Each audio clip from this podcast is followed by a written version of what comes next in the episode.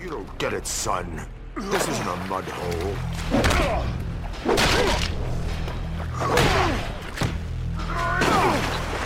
It's an operating table.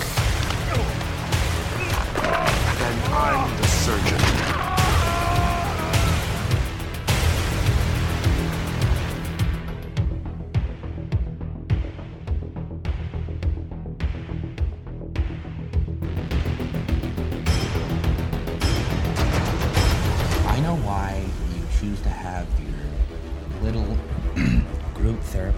Therapy in broad daylight.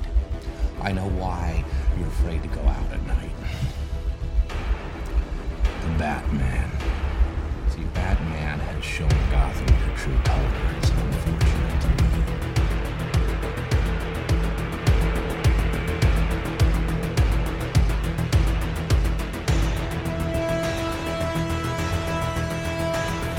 strong for some clown who thinks he's Batman.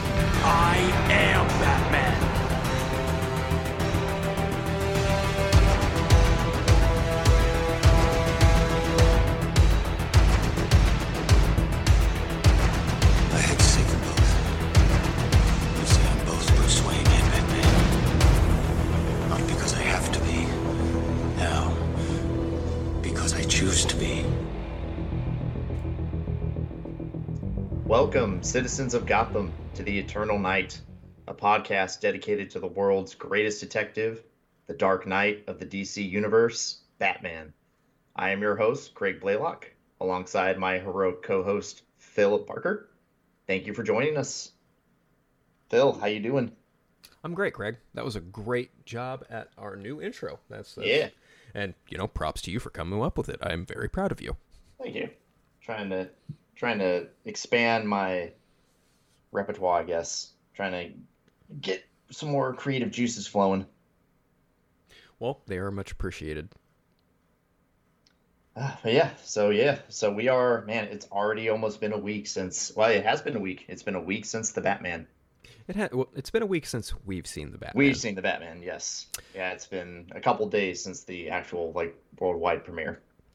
This is true. Uh, we are record- as of this date. It is March the eighth. We are now kind of a week into Bat the Batman being released to the world. Uh, last I checked, uh, the the opening weekend numbers are in. It's at um, 134 domestic with like 248 million worldwide, something like I, that. I think the last I saw, I think they were shooting towards, like, 265 total, or no, 265 international. Mm-hmm.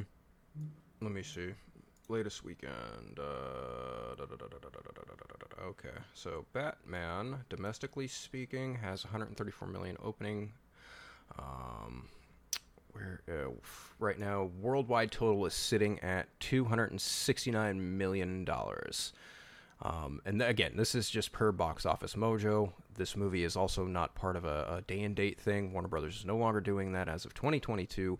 This movie will be on HBO Max um, starting April 19th. Um, I don't know how long for, but I know for sure that is when the streaming date hits.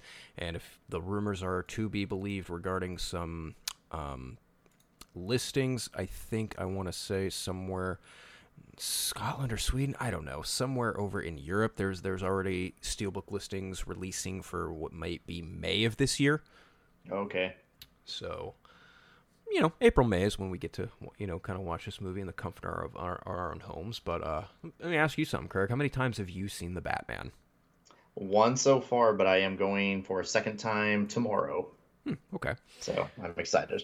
I am. I've seen the movie three times as of this recording. Uh, I Saw Nice. it, I saw it the once the Tuesday night fan screening in IMAX, which was just absolutely spectacular, if I do say Yep. so myself. Uh, I saw it Saturday night with one old coworker from one job, and then on Sunday I saw it with our good pal Terrence Litton, who I haven't seen in a long, long time. It was really nice catching up with him. And he That's actually, awesome. you know what's funny? He actually ran into Jeremiah in the lobby. Oh, that's hilarious. Yeah, it was it was hysterical. But uh, we saw it again uh, at 1 p.m. our time here uh, in California time, Pacific Standard Time, and just you know, um, without really kind of rehashing what we've already talked about, I'll just go ahead and say like the movie feels the exact same for me every single time. I, my issues, even I even have an, it, multiple, only just kind of the one. Um, literally, like my issues with it stayed the same every single time. I, I still feel very strongly about this movie. It is still, hands down, in my opinion, the best solo Batman film ever made, and I will continue to echo that drum. Yeah, I mean, I've only seen it the one time, um, but I can't imagine my opinion changing upon a second viewing. If anything, it's going to get stronger. I think. Oh, I mean, I- I still, still today, I'm still replaying scenes from that movie in my head. I'm, I always have that damn theme running through my head every day while I'm sitting at work. I just hear the Batman theme going over o- over in my head. Well, you know, I feel like that movie really had a really large impact on us in that, you know, it finally was it was the movie we've been anticipating to talk about on this podcast. Yep. The podcast logo in and of itself is red and black in the same color scheme that this movie is. Even the even though the bat is kind of a an um the way I did the logo for the bat is it's it's like a um a ripple effect through like the the bigger bat from um, Yeah. I want to say the Dark Knight Returns was the logo Yeah. I ended up using, but then I also had a pair of red ghost eyes that I could use and you know instead of just doing the white eyes that you do for Batman, I was like, you know what? No, the red looks better.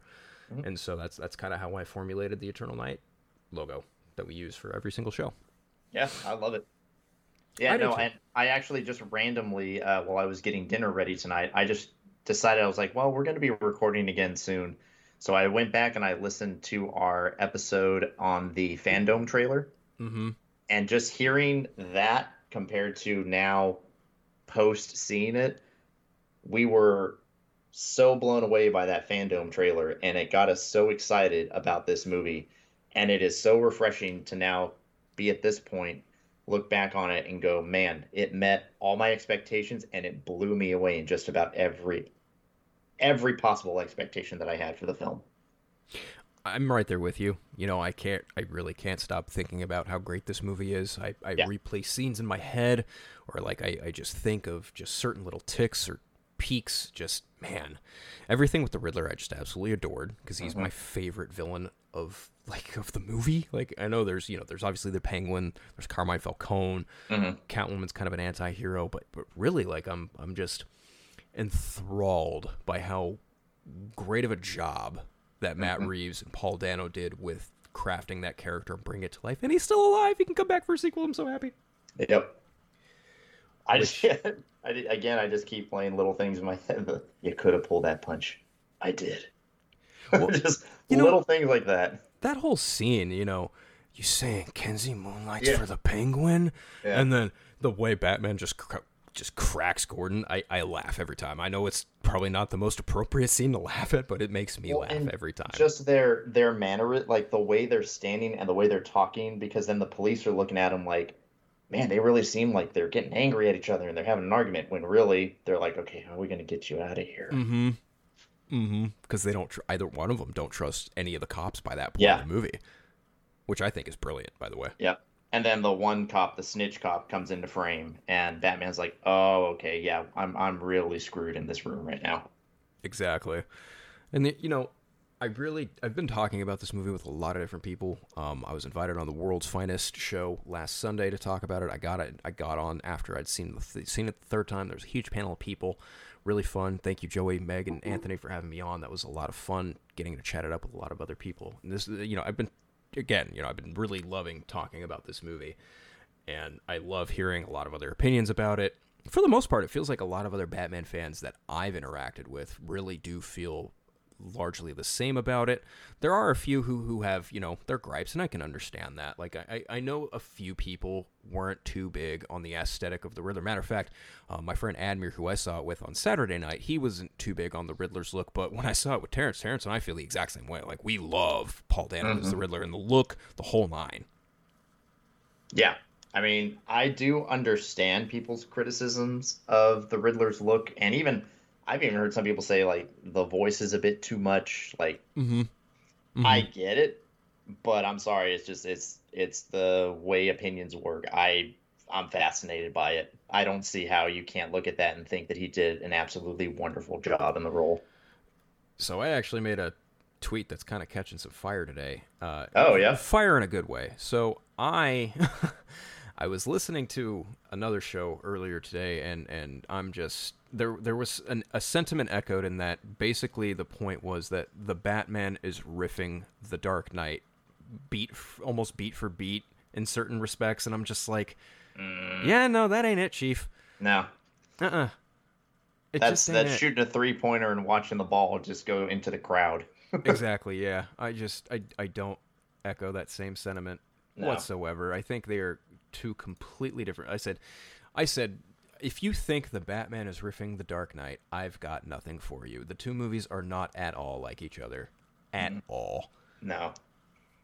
And I think that's uh, what's the best way to say this without getting dirty? Okay. Um, uh, essentially, and, and I get it. People love The Dark Knight. I totally understand. The, I think there are people right now who just cannot comprehend that there is a movie that is just as good, if not better, than it. It's one of those things that they never anticipated that movie would ever be equaled or topped. So now that all this praise is coming out for this film, for it's just the way fans get, they just feel the need to defend and to trash the other thing that is getting praise. It's a very strange thing in fandom. It happens in video games, it happens in comic books, happens in comic book movies.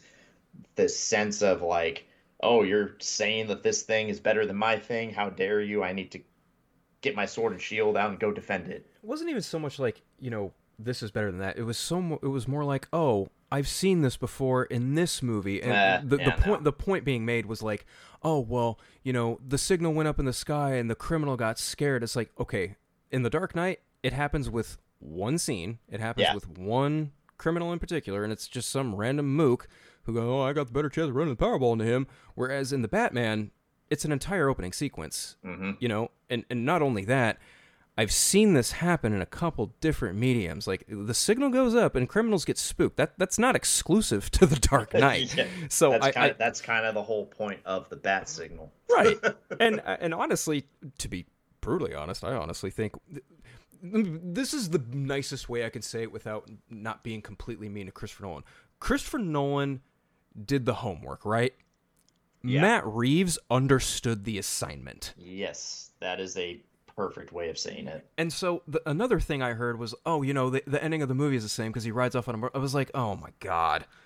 That's just you're just pulling at strings there. Then Oh, you're just you're uh, pulling at strings, grasping at straws. I was like, oh, okay, Batman on a motorcycle. What a concept. I haven't seen that before. Oh, wait, yes, I have. Numerous times. Batman 66. yeah, The Dark Knight, Batman the Animated Series, um, Super Friends. Come on, like this, this, this, this shit is not exclusive to Christopher Nolan's version of the character, and, and Yeah. it's to me, if you're going to try and compare this film to that film in such a narrow-minded way, I'm, mm-hmm. I'm sorry, I, I really have no interest in entertaining that. That's to me, it's just disingenuous. Number one, because Christopher Nolan and Matt Reeves are two completely different filmmakers, and they set out to do very different things with the character of Batman. yeah. It's But- just for for you and me, and for people like us. Reeves has made more of an impact on us. That's just the way it boils down. His vision matches more along the lines of something I have wanted to see on the screen in terms of Batman my entire life, and he accomplished it. Agreed. I, I couldn't have said it better myself because, you know, I'm anyone who knows me knows I'm not, you know, the, the biggest advocate for the Nolan. Tri- I mean, I like it just fine. I do. I really do like Batman Begins. I really like The Dark Knight. Matter of fact, The Dark Knight's in my top five Batman films. So, mm-hmm. you know, like I really do like that movie, but the Batman is leagues and bounds better than the entire trilogy, in my Yeah. humble opinion. I mean, in my opinion too. I I believe that this is the definitive Batman movie. It is, in my opinion, better than every other Batman movie that has come before it. I put it in the same kind of league as you know BVS and Zack Snyder's Justice League, but that's a whole Yeah. other different kind of conversation. Uh, then you're, you're going to get a whole different kind of people coming after you on that one. oh, I'm sure. I'm, I'm sure, but you know, let them come. Hashtag restore the Snyderverse. Hey, y'all want to throw the hate mail, it's that unfiltered Twitter or Yep. Instagram, or you can even email me or even email the show, eternalknightpod at gmail.com. I will say the one thing because I have been thinking about this and I've been taking notes and everything. The one thing in terms of just uh, they're two different visions, but there is one solid thing that I can say without a shadow of doubt, in my opinion, that Reeves did better than all three of Nolan's movies is the combat. Oh, His hmm. the fight scenes in the Batman are leaps and bounds better than any fight scene in the three Nolan movies. Nolan definitely has a good vision. He is a great director. He does some fantastic shots. great dialogue. Cannot.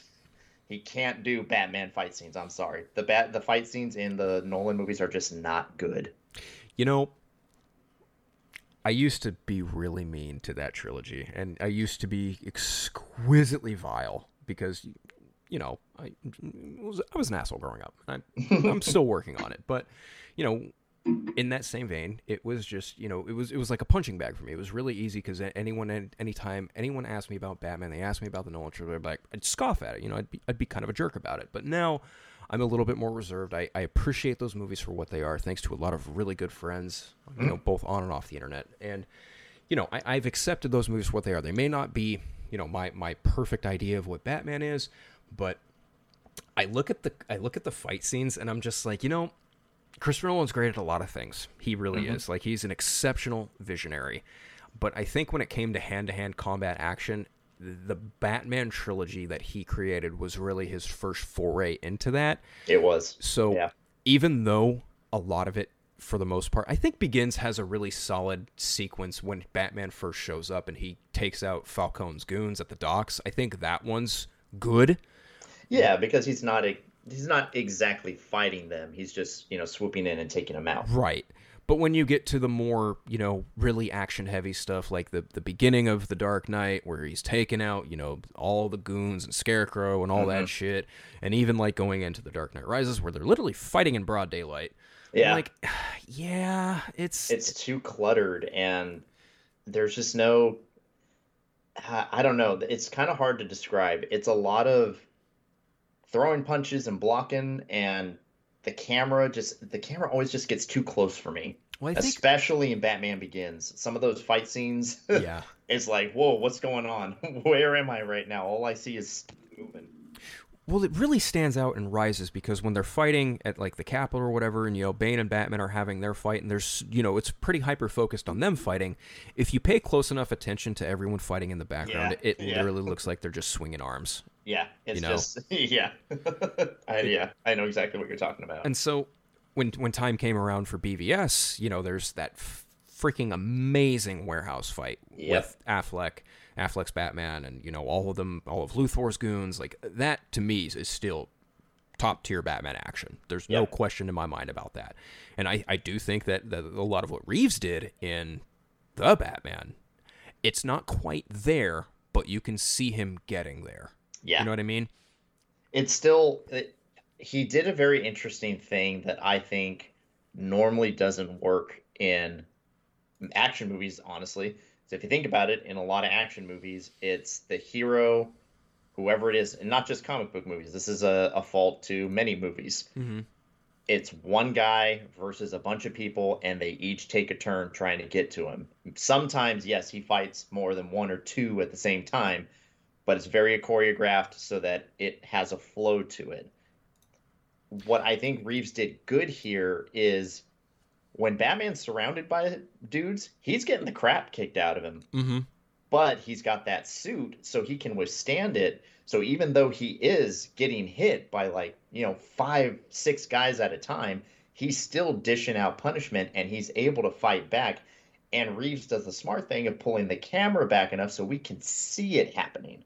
You know, what comes to mind is immediately after Batman walks up to the Iceberg Lounge, he clowns Tweedledee Yeah. and Tweedledum, because Yeah. that's what I'm calling him in my head. Yep. You know, he clowns the two of them, and then we get this really nice oneer shot of Mm-hmm. Batman as he f- stalks into the Iceberg Lounge. You see the camera, you know, go from the frontal point of view to Batman, and it goes all the way around to the back, and then it cuts to where the action begins, and you really do get a really great sense of how Reeves shot a lot of the you know physical action sequences in this. Mm-hmm. You really do see Batman like take blows, but you also see him deliver it, and that's that scene, in my opinion, is is a really good showcase of it. And Yeah. then if you know it tops off with you know Batman about ready to strike Penguin, he goes, "Oh hey, take it easy, sweetheart." oh man, yeah. beautiful, beautiful, beautiful, beautiful, beautiful movie. I can't wait to own it. I can't wait to watch it again.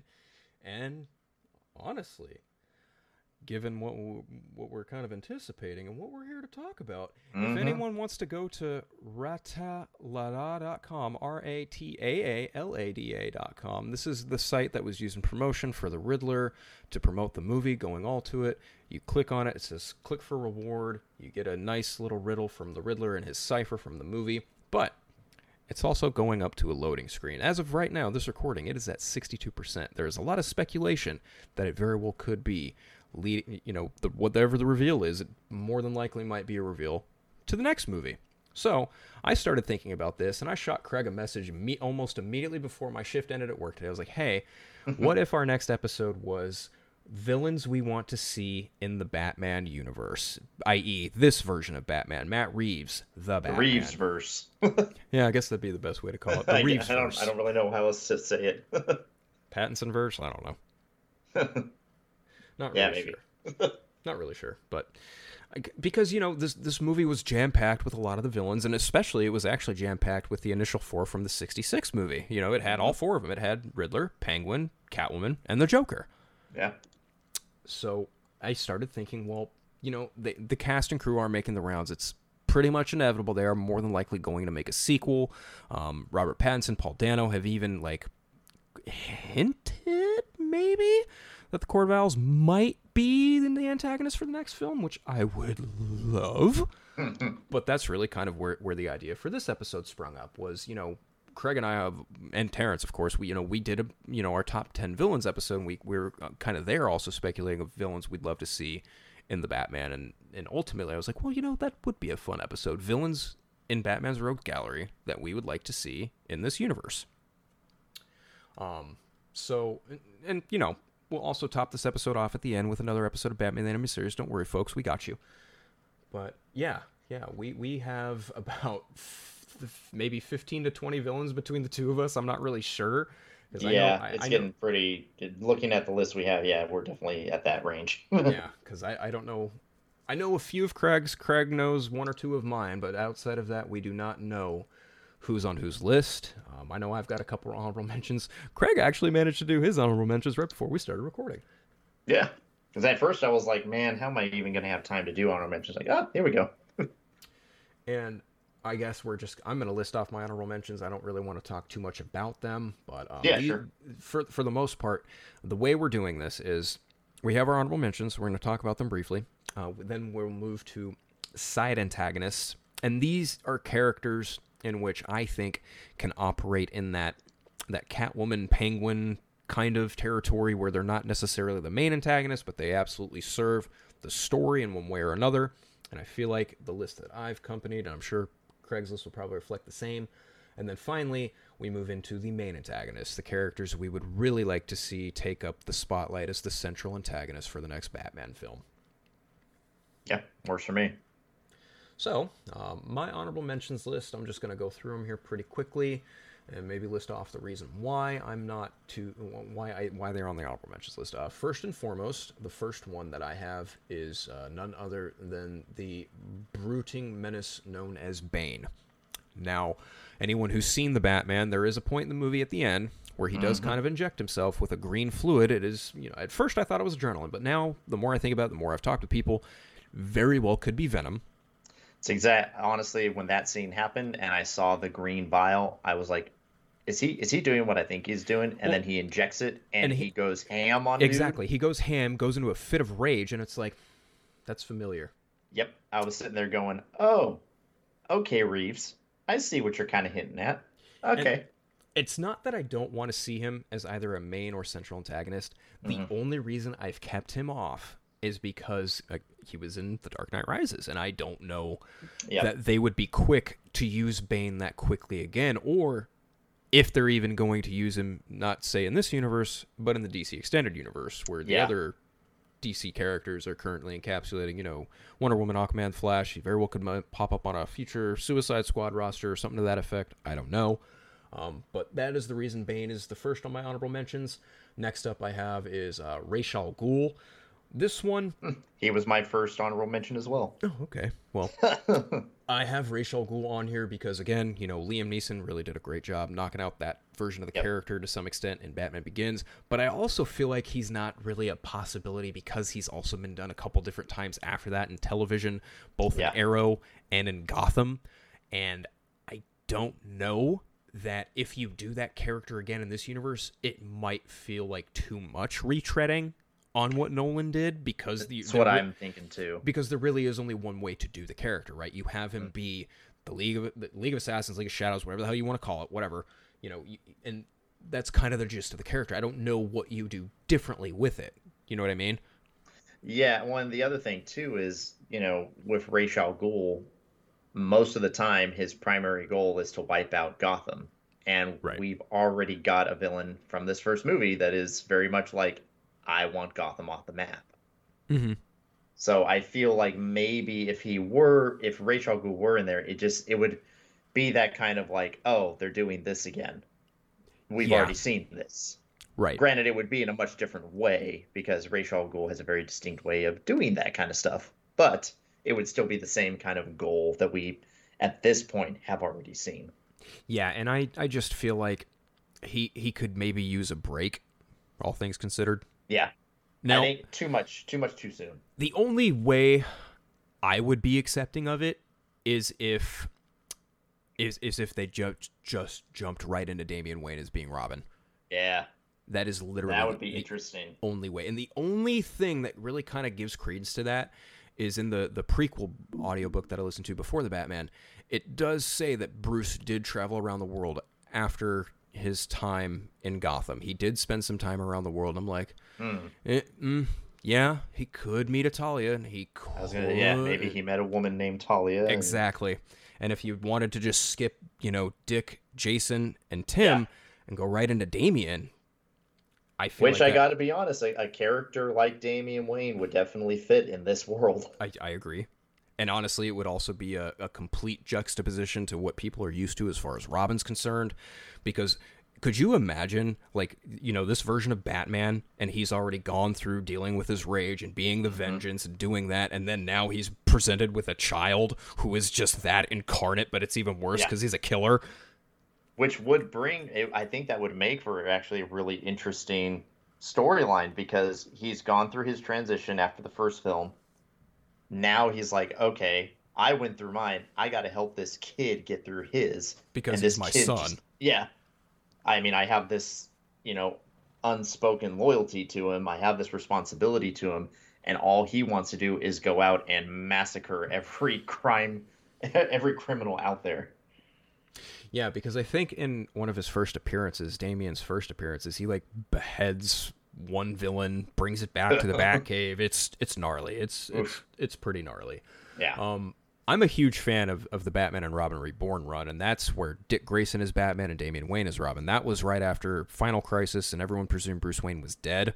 So I feel like that is also maybe a reason why you might not want to tread down those waters because there are some hardcore fans, not me, but you know there are some you know continuity nerds who are like, no, Damian Wayne is Dick Grayson's Bat, he's Dick Grayson's Yeah. Robin, and it's like, okay, champ, in New Fifty Two, Yeah. Damian Wayne is Bruce Wayne's Robin, so good luck there.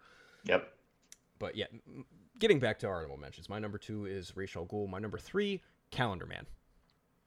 You know, I had Calendar Man on there for a second, and I took him off, but that's a good one. I like Yeah. that. I, I just, I just don't think Julian Day has that, that presence or that Mhm. that just that notoriety, and I think.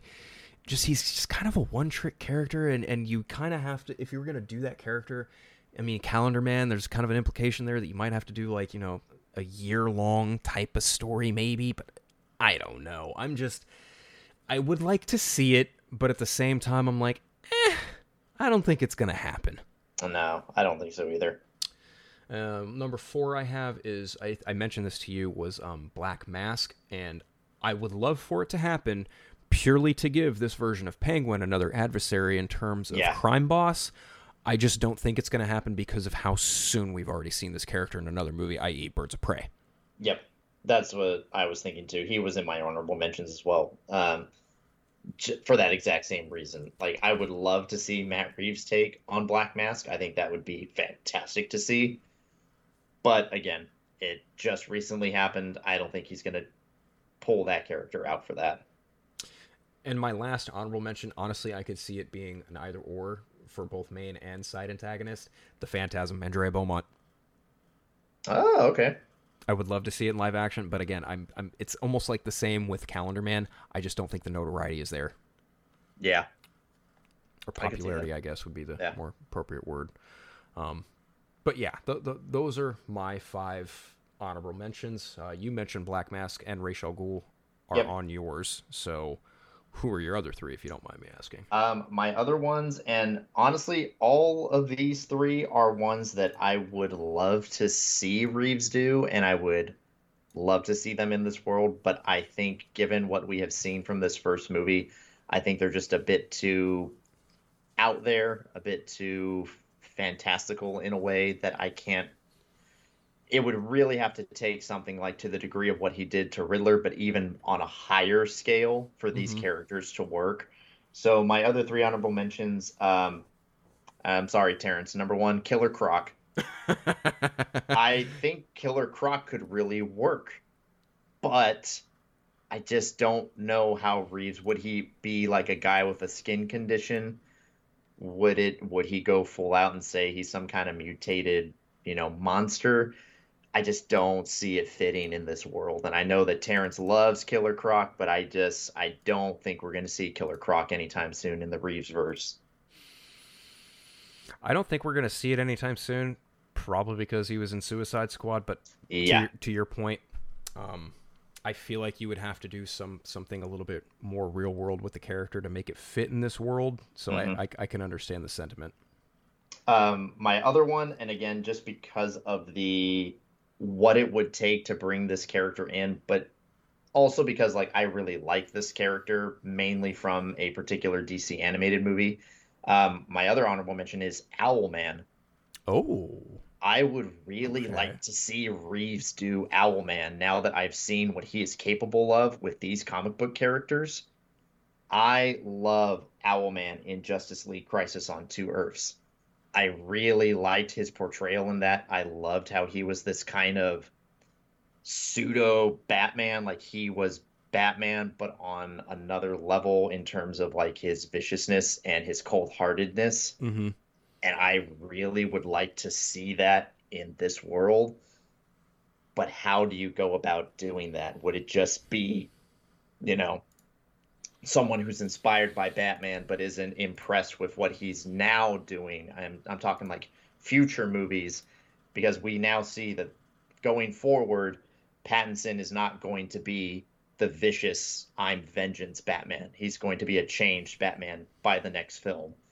So would he do something like a character that gets upset or angry that he's no longer striking fear as much as he was into people? He's no longer that vengeful crusader. So this guy takes up the Owlman mantle and goes out there and start. Maybe they don't straight up call him Owlman, but he's like a alternate Batman going out there and causing, bringing out the justice that he feels should be happening in Gotham. Well, you could probably also throw in a superiority complex in there, in that you know some Yeah, people exactly. think owls are superior to bats, what have Yep. you. But Yep. I'm sure owls might come up in this conversation somewhere down the line. We'll see. Mhm. But um, who else And do you have? Uh, my last honorable mention, and again, just because this is the number one one, I think I've brought it up on the podcast before. I would love to see Reeves tackle this character, but in terms of the world, I just don't know if it would ever work. Um, Man Bat. I would really, really like to see Reeves do Man Bat, but I just don't think it'll work. I'm not ready to talk about Man Bat. okay. I'll just uh, leave it at that. But I am not ready to talk about Man Bat yet. but that's a mm, okay. I, I can understand that. Maybe maybe uh, maybe when I am ready to talk about it, I might change your mind a little bit. But Yeah. we'll see.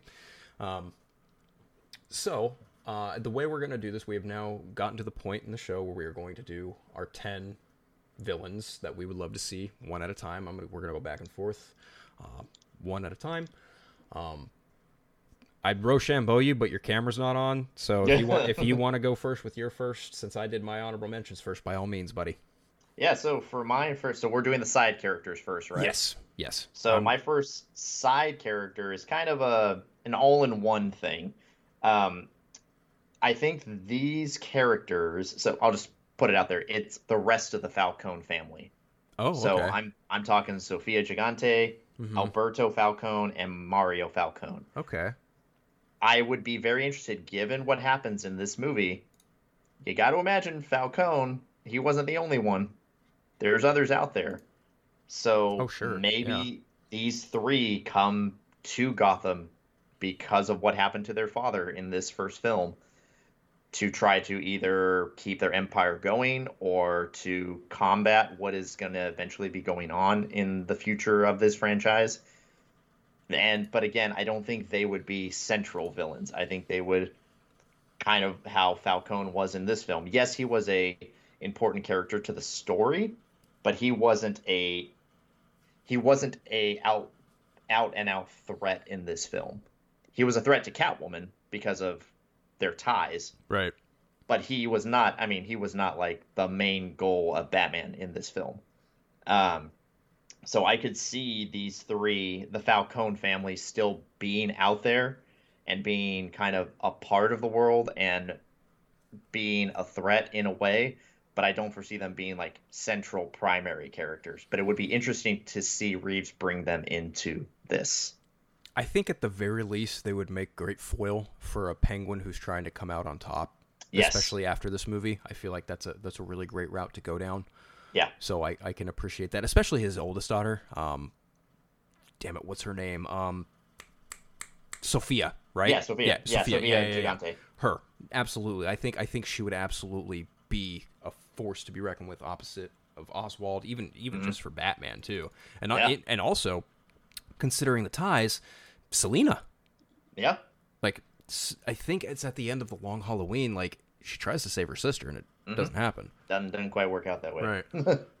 but yeah, that that's a good. Uh, I I toyed with one of the other families, but I will mention it way later okay if that makes any sense. If if Yeah, you yeah. catch if you're catching my drift. But Mhm. I, yeah i get what you're going so my number ten, I guess, the, my first side antagonist.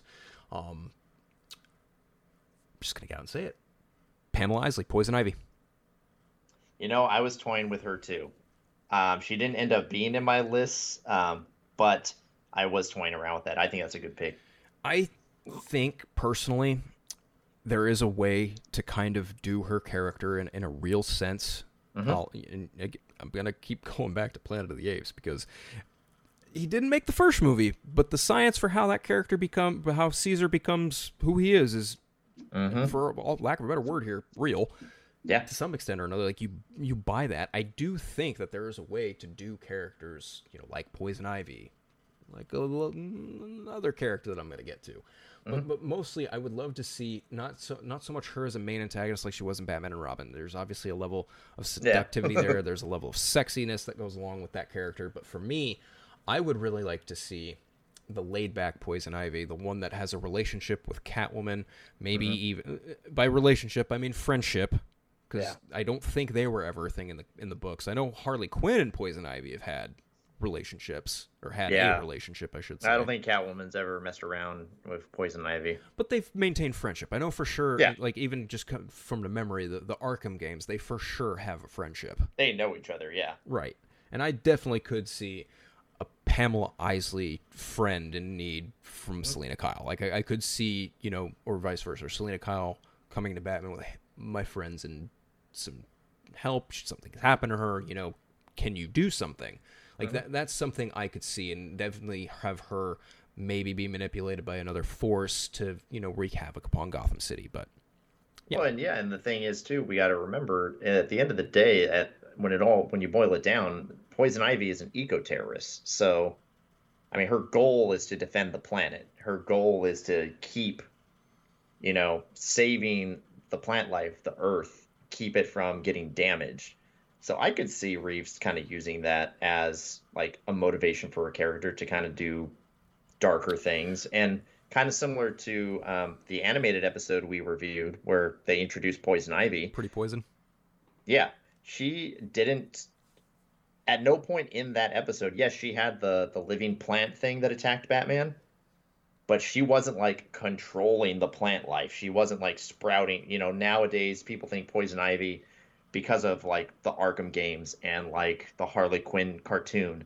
They think of oh the girl that is half woman half plant shoots Right, they- plants out of her hands They- kind they, of thing. They think more in the metahuman sense as opposed to the yes, human sense. Right. Right, right, right, right. So I could see, given that they were able to do that in the animated series, she, you know, she is poison ivy. She's seductive. She has plants at her disposal to attack the character, but she isn't like a, you know, she, again, she's not a metahuman. She's not touching the ground and bringing plants to life, that kind of a thing. And so honestly, I could see that working for Reeves. And honestly, even after what happens at the end of this movie with Gotham being flooded, obviously there might be some, Yep. you know, shrubbage and you know, leaves it wide open. right? You know, room for plant life to grow, and as a result, maybe someone wants to tear something down, and there you, there you go. She introduces Mm-hmm. goes eco, not necessarily eco terrorist, but you know, like eco pro. I, I don't even know. Yeah, what the in right in is. her eye, I could see it along the lines of like, in her eyes, by this happening to Gotham at the end of the Batman, this is nature's chance to take the city back, so she's going to defend it. Yes, very much so. Again, I, again, I could absolutely see her being utilized by, you know, some other malevolent, bigger force in Gotham, manipulation to some extent or another. But also at the same time, she is a very strong, independent character in her own right, and I feel like you could do it really one way or the other. Yeah, yeah, the Poison Ivy is my my number ten, and yours was the Falcons. I'm gonna go Yep. ahead and type that down for noteworthy purposes. Falcon family. All right, what's your number nine, Craig?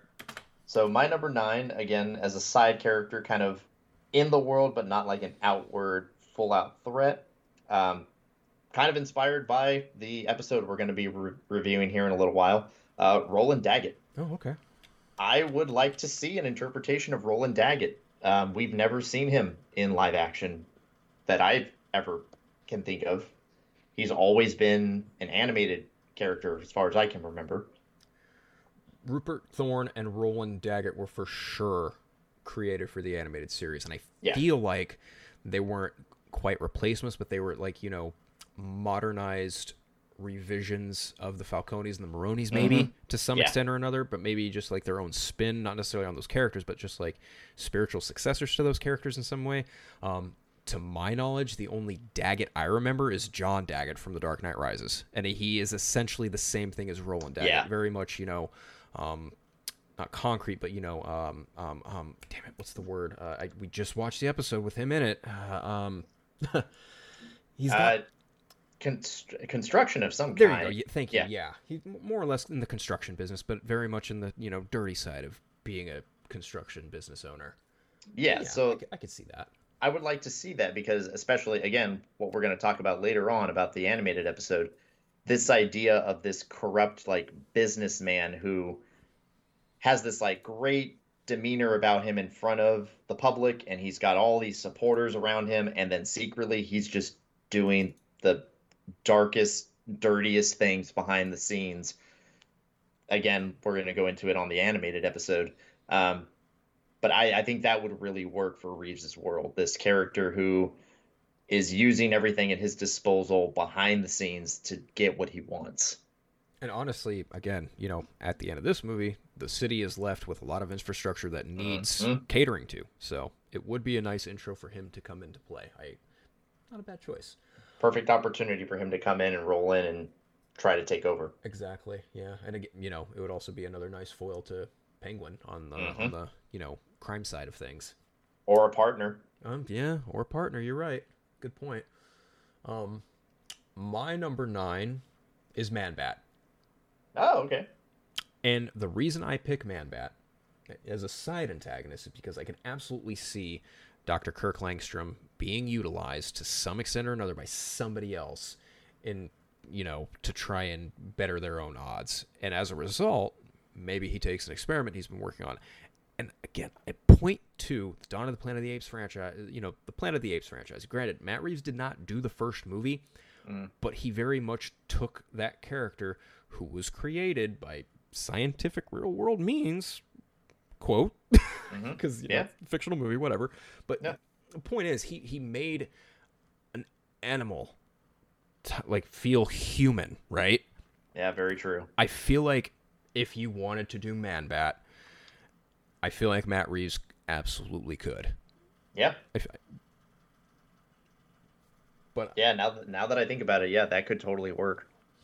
and it's really it would be really interesting to see because it would be you know it would kind of follow into that that supernatural esque kind of storytelling that Batman does dip his toes into to some extent or another. You know, you, he's fighting a giant werebat for lack Yeah. of a better phrase there.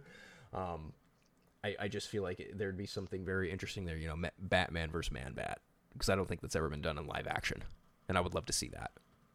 Yeah, I, I mean, we've seen it plenty in animated. You, they even did, as much as I'm not a, a big fan of Arkham Knight, uh, the video game, uh, the Man Bat sequence was absolutely riveting. Uh, the first appearance of Man Bat in that game scared the absolute bejesus out of me. Well, he's like a side quest in that game, if I Yeah. remember correctly. Yeah. because he just it just happens at some point. I I think it's like randomized in the game. I don't remember Mhm. exactly. I just remember I was grappling up to a building and all of a sudden this giant freaking man bat pops his head in front of the screen and screeches at you and I'm like, "Holy crap, what is this?" Yeah, that I think it's it's randomized. You have to be flying around the city, just Yeah. kind of scoping shit out, and then Man Bat just comes and gets you like the boogeyman. Yeah. So ever since that, the idea of man, I'd love to see this in live action just popped in my head and has stuck there. Well, now it just hit me. You know, now that Batman is now you know kind of reborn and reformed and trying to be a more symbolized version of hope. What if Man Bat's out there killing people and Batman gets framed for it? Yeah, that's very possible. I mean, that was honestly that was kind of the plot of that animated episode. Very true. Bat. On leather wings. Everyone's like, "Wait a minute! There's this thing that's a looks like a bat going around attacking people. We got this dude who's claiming he's a he's a massive vigilante. He's a Batman. Wait a minute. yeah, it- that'd be it- interesting. and it would be kind of another detective story because Batman would have to figure out, well, I'm obviously not killing people. He maybe finds a hair or clip of a wing at the crime scene or something, and then tries to figure out and figure, oh, it's it's bat DNA, and Mm-hmm. Gordon be like, bat DNA. Yeah, Like it, it would be a nice mystery for them to solve too. You know. yeah. Uh, all right. So far, we've got uh, Poison Ivy, the Falcone family, Man Bat, Daggett. What about your number seven for side antagonists? All right, so this one's going to be interesting because he was one of your honorable mentions. Um, for me, my next side character, and kind of run with me on this, Bane. Okay. Now, the reason why I say side character instead of a central villain, when I saw Batman in the film, when he injected himself with, they didn't say what it was, but I, I, pretty sure it was Venom, Mm-hmm. just because of the way his body reacted to it and the way he beat that dude to a pulp. Mm-hmm. I'm thinking in my head, the very first thing that popped in my head, given this world that Reeves is building, I don't see the Bane that we're used to seeing. I'm not picturing big hulking guy with a mask that's gonna, you know, inject it and become like gigantic and everything. I'm picturing him as almost like this drug lord. This Hmm. guy who is behind the scenes in the dirty, really grimy, dark side of Gotham. He's dispersing this stuff. He's sending this drug out to people in Gotham, getting This people hooked on it. Yeah. Yeah, this Oh, yeah, super okay, steroid okay. to get people hooked on it so that they come to him wanting more. And he's building this kind of drug empire while, you know, Falcone and all his guys are pushing the real drugs. He's got this steroid that he's using to really get people to come to him and be like, I want to be stronger. I want to be, you know, able to handle myself out in this dirty city that we live in. I really, I'd be very interested to see if he goes that route with a character like this instead of the typical Bane that we think of, and even very different from uh, Nolan's version of Bane. Because Mhm. yes, he was very different. It was a very interesting kind of take on Bane that Nolan did, but he still had the mask. He still had the you know he was able to fight really well. I'm just picturing a Bane that is more of a, a again a drug lord. Maybe he does. Maybe it does end up. Batman confronts him at some point, so Bane is forced to inject himself with venom so that he can, you know, go toe to toe with Batman. But I'm not picturing the same Bane that we're so used to since the '90s. You know, he is from Santa Prisca. He grew up mm-hmm. his life in prison predominantly, and you know, I'm I'm not trying to make you know generalizations or anything like that, but but typically, you know, people in that kind of crowd or in that kind of world do fall and you, you know into more the way they make their profit more often mm-hmm. than not involves drugs to some Yeah. extent or another. So I feel like that's actually a really nice way of being faithful to who the character is without outright ripping off what he was initially in the comics. And Yeah. you know, the more I think about it, that is a really great idea because if he is, if he, if that, if, if, imagine if like the year one lineup that he dealt with, like this version of Batman dealt with, was like, you know, you have Joker, you have Bane, maybe like Doctor Death, or like, um, God, I don't know. I, I, there's a couple other ones that probably come to mind immediately, but that, that that's actually not bad. I could definitely see that happening too. And even, you know, this version of Batman hasn't quite seen such a physical menace yet, too, Yes. as far as threats. So Yeah, he's he hasn't had an opponent that can match what he he's capable to do in that suit. So it'd hmm. be interesting. And honestly, the as I thought about it more, I mean, Bane was one of my first ones that I was like, okay, I'm definitely going to put him in the side character category. But then the more I thought about it, I'm like, well, wait a minute. With this kind of interpretation of Bane, you know, maybe Batman is, you know, trying to stop his drug empire. Bane starts getting fed up with Batman interfering. What if Reeves does his take on Knightfall? This Bane goes out and gets villains to cause chaos for the Batman to give him his opportunity to break the bat. Now, again, it's probably just a bit too soon because we did see that in Nolan's version. right. That's my only real. And that's the like, only reason why yeah. I don't foresee it. But I'm sitting there going, man, what if what if we had the true Knightfall storyline with this world? I think there's a way to do that again, only because. And here's why I say that. How many times have we seen the Joker done differently in live action? Very now? true. You Yep. know, that's not to say you you can you can't do the same thing for Bane Yeah. because you can. I, I feel like there is a way to do that, and honestly, you know, Batman Arkham Origins kind of took it in a different direction in that you know they had Bane infiltrate Wayne Manor, but they didn't have him break Batman. They had him break Alfred. Mm-hmm. Yeah. Very Which true. to me. What if Alfred's the new punching bag in this trilogy? Like everything bad that's supposed to happen to Batman, they just keep throwing at Alfred. Oh, poor Andy Serkis. I hope that's not the case. Yeah, he gets he gets uh, attacked by Bane. He's like, not this again. Not again. I still haven't paid off the hospital bill from the first movie. Oh.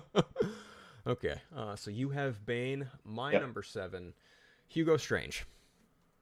Interesting. He was okay. I'll just say, I mean, he was my next one on my side character, Oh, so we can just throw them together. Yeah, he was my next fine. one. Okay, I'll just go ahead and throw that up against my next one. Just gonna Yep. But yeah, Hugo Strange for me, he hasn't been done in live action before, and Mm-hmm. I feel like you could have him in the background in the mo- in the next movie, Yep. and his whole stick is.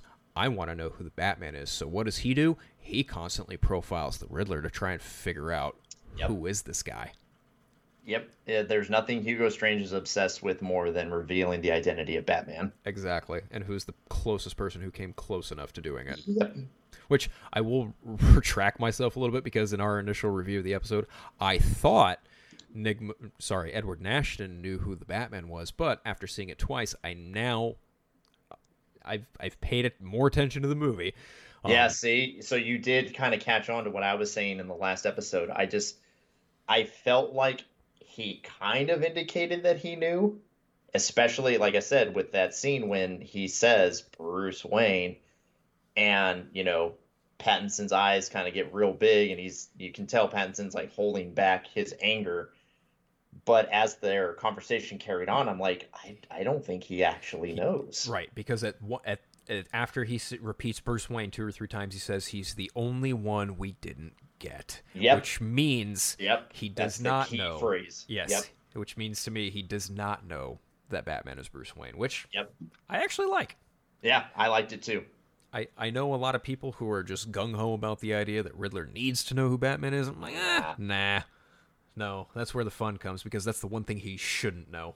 Yep. And kind of what you're saying here, maybe he meets Hugo Strange and they both go, Why don't we work together? Let's figure out who the Batman is. And also, I will just also reiterate that Riddler knowing who Batman is, it's been done before. 1995, mm-hmm. Batman Yep. Forever. We don't need to tread down that road again. I love the movie, but we just Yep. don't need to do that again.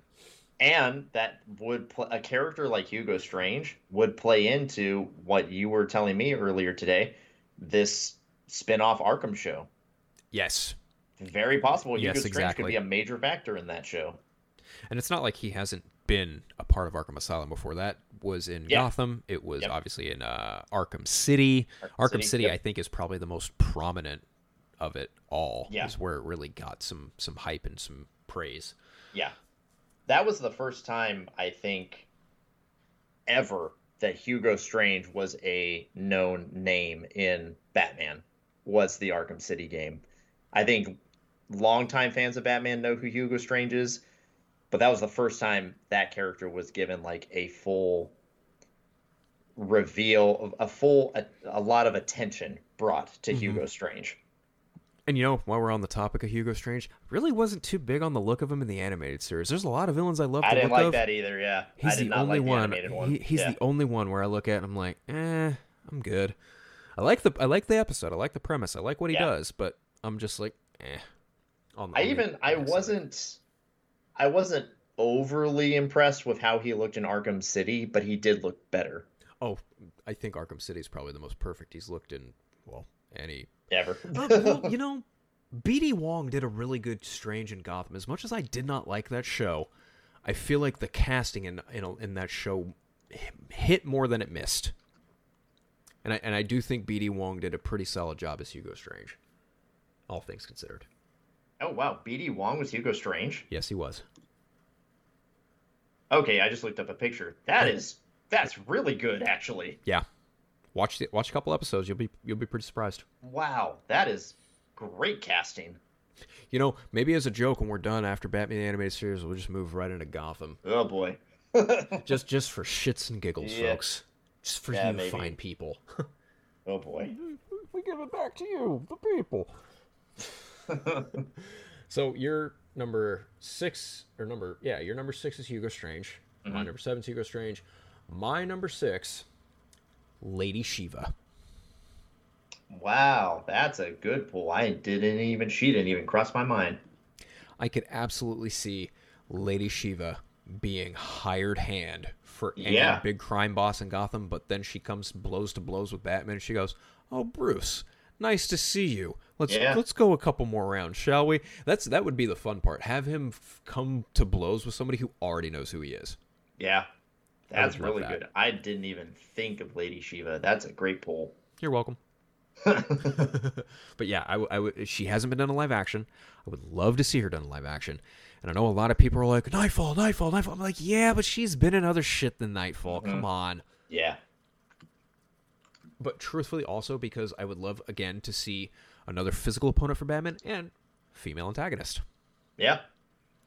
And it And would also one and one that's not one that we've seen before. right. It's not Talia. It's not, not Talia, Catwoman. yeah. It's not Poison Ivy. So yeah, why not? It's not Harley Quinn because Oh, I. I remember I remember seeing something about uh, there was some article somewhere that said something about like they're hinting at putting Harley Quinn in the next the Batman movie, and I'm like, Yeah, eh, okay. eh, First of all, too much too soon. the rumor originated from Giant Freakin Robot. They're full shit. Number Yeah. two, they said Anya Taylor Joy is attached to the role. I'm like, no, she's doing the prequel uh, Furiosa flick with George Miller right now. That's gonna take a while, and I don't know that she.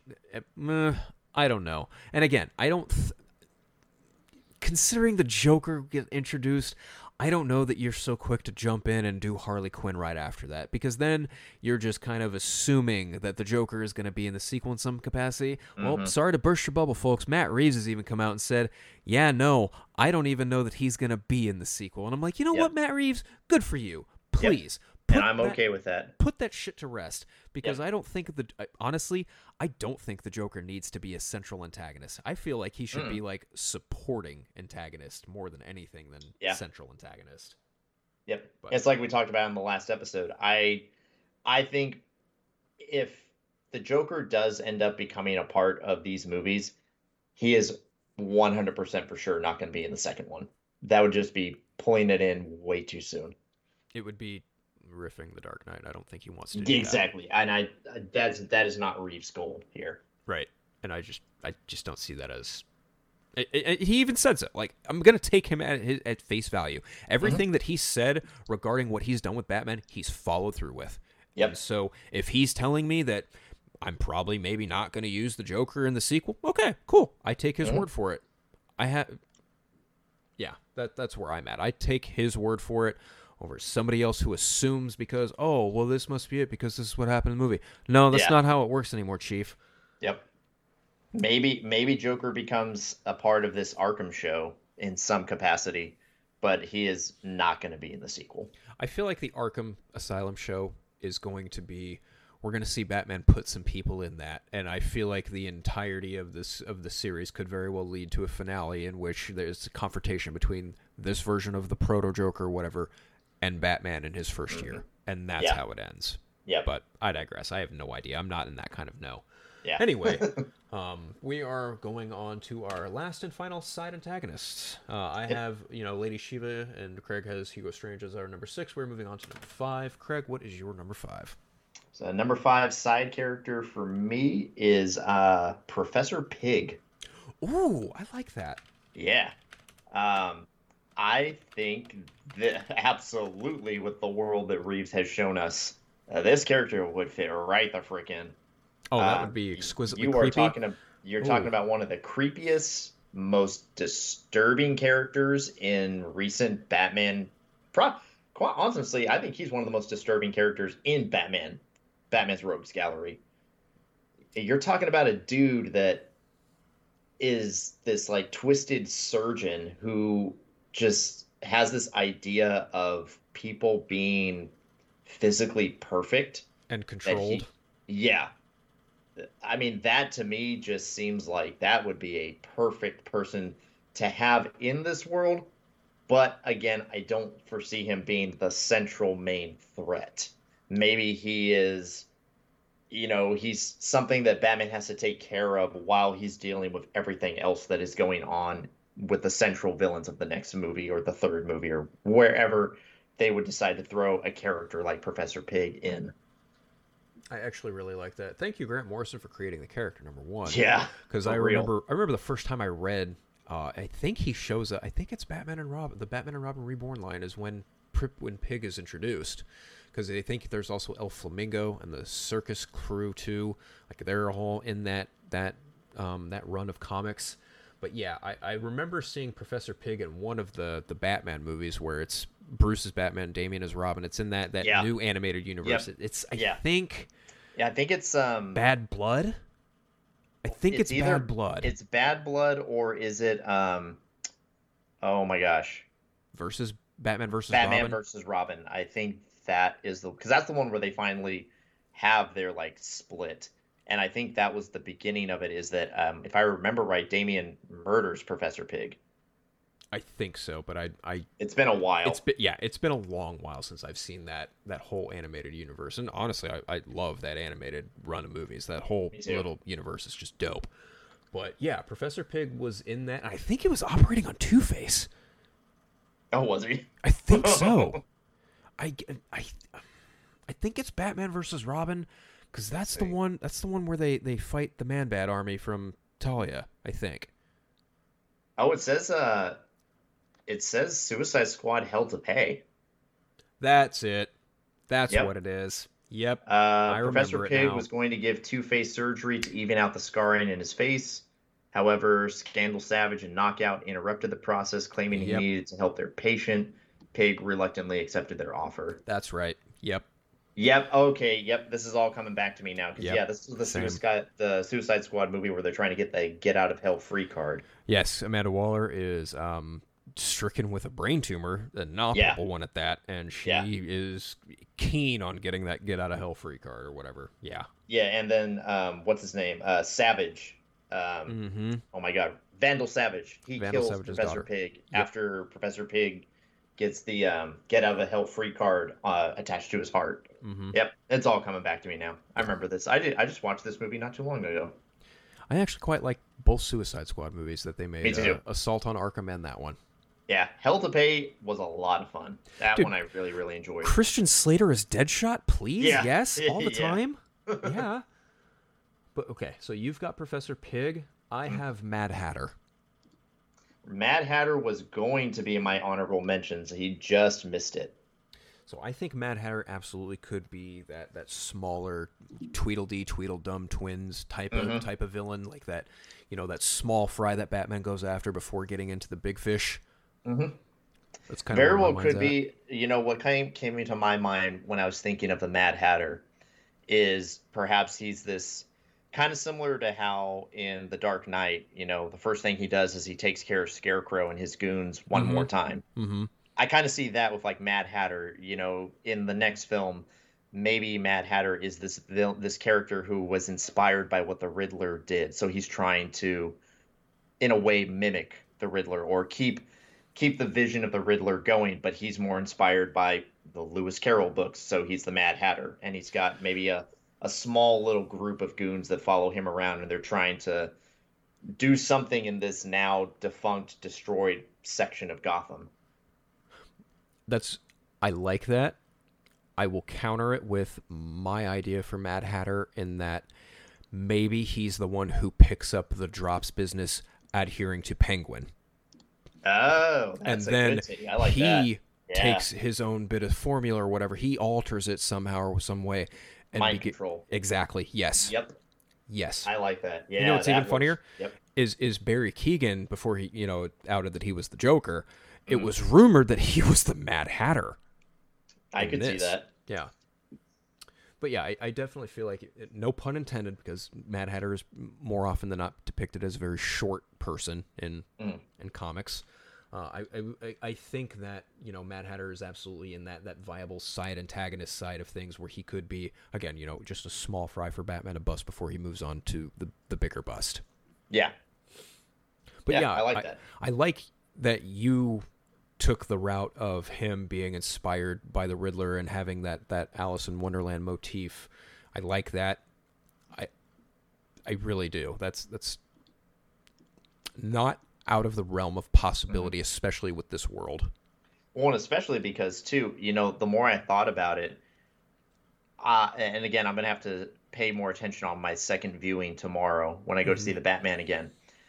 I feel like so. Remember the whole exchange between Batman and Riddler in Arkham, and he's telling him that like I was an orphan, you know, I was abandoned, I was mm-hmm, all this stuff. Mm-hmm. and he talked about how I was in there with all these other children that were ignored. What if some of those children become new villains as well? And Ooh, yeah. maybe one of them is Mad Hatter. And honestly, in my opinion, I think yes, he probably had some people that were following him on social media. That you know that big the big climax at the end of the film with Right. all of the Riddlers that were Right. going to shoot the crowd. What if some of those Riddler people were orphans that were abandoned and followed this guy who went through the same hell that they did? I like it. Yeah. I like it a lot. Yep. Very much so. I like that quite a bit. I dig it. Yes. Oh man, and we're only just wow. And we're yeah, we're just now getting to our primary Yep, villains. we are an hour into this show, and we are just now getting into our primaries. But yeah, that, that is a solid list right there. So we've got as our side antagonists, we've got Mad Hatter, Professor Pig, Lady Shiva, Hugo Strange, Bane, Man-Bat, Daggett, Roland Daggett, Poison Ivy, and the rest of the Falcone family. I could definitely see all these characters fitting into the Matt Reeves universe of Batman. Mhm. Yep. But now we get on to the main entree, the big squeezes. Primaries. the primary antagonists. These are the antagonists, the main focus of which I would love to see in a future Batman movie featuring Robert Pattinson, obviously directed by Matt Reeves. Um, I'm not going to go first, so Craig, go ahead Sure. and take it away. So, um, my number five of primary villains is the only one that I feel it, it's a retread of a character from past movies, Okay. But I would like to see Reeves' interpretation of it. Uh, Two Face. Oh, USOB, that's my number four. yep. So yeah, Two Face. Uh, I want to see this character in this world. I think Reeves would knock a character like this out of the frickin' park. Um, I mean, the set- the especially consider yeah, considering what do you know? Gotham doesn't have a district attorney right now. Hmm. How convenient. Yeah. Um, and also too, again, I like the Nolan movies. I think they are great films. Um, one of my main criticisms of The Dark Knight, I loved the character of Harvey Dent. I feel just this is just me personally. Feel free to bring the hate mail. I feel that Two Face was very rushed in The Dark Knight. I feel like they were constrained, and I feel like I'm sad he died. yeah, I feel That's really like where, where my, my gripe I with it felt comes. like they yeah. were opening up for him to take over and become the main villain of the next film. I felt like it was all lining up into place. I honestly thought I remember specifically when I was sitting in the theater watching that movie when he uh when he kills dude in the taxi. Mm-hmm. I honestly thought we were nearing the end of the film because I thought Two Face was going to like get away at that point and go off and get ready and to be set to be the main villain of the next film. I was very, very disappointed in the ending. I mean, the ending to The Dark Knight is good. I like the way it ends. I like how, you know, Bruce decides that I need to become this focus of, you know, I, I am now a villain in the eyes of the city Mhm. because to keep the hope alive. I totally get why they did what they did at the ending. I just don't like the fact that they I really, really felt like they rushed through Two Face for such a central, important villain that Two Face has been throughout the years. For him to just kind of go out like that, especially the way he died, that like Mhm. that fall, like Mhm. when they fell and I remember specifically, I remember sitting in the theater. I saw it at the Greenback Theaters, ironically, the same one that you and Terrence went to to go see the Mhm. Batman. Mhm. I saw The Dark Knight on opening night at that theater. And I remember sitting there and they they take the fall and Batman rolls over and him and Gordon are talking and I was sitting there going, "Wait. You're, you're kidding me. Two-Face died from that?" No. And I, I just got so upset. I was so upset that they killed Two Face off like that. So I really want to see Reeves do this, and I want to see Reeves really bring this character home. So, as I mentioned, yeah, he is my number four, and I, I guess I will go ahead and talk about him now. Yes, I, I'm right there with you. Would mm. love to see Harvey Dent Two Face show up in Matt Reeves' universe. A because of everything you just said, I was not. I'm not. It's not so much as I, I feel like it was rushed. I just feel like he was really shortchanged, and that the, mm-hmm. he, they killed him. I was like, no, Yeah. why? Why? Yeah. Again, I Why? get why. I I- get why. right, right. But at the same time, why? Yeah, so I. it- and I again, I feel like the setup is there because a, you have to address what the Riddler did, mm-hmm. right? His what he did involved Maroni, right? So Maroni's probably gonna get off and probably back onto the streets doing his own shit. So by that point, you're gonna need a new district attorney. yep. Well, who scars the district attorney traditionally in the comics? Salvatore Maroni, right? So I feel like the pieces on the board are there for him And to you- show up. and you have a mayor whose goal is we are doing things differently from now on. So Mhm. she's going to bring in a district attorney who is very much anti-mafia, anti-corruption. Pretty much sounds like certain uh, district attorney that we all know. Exactly.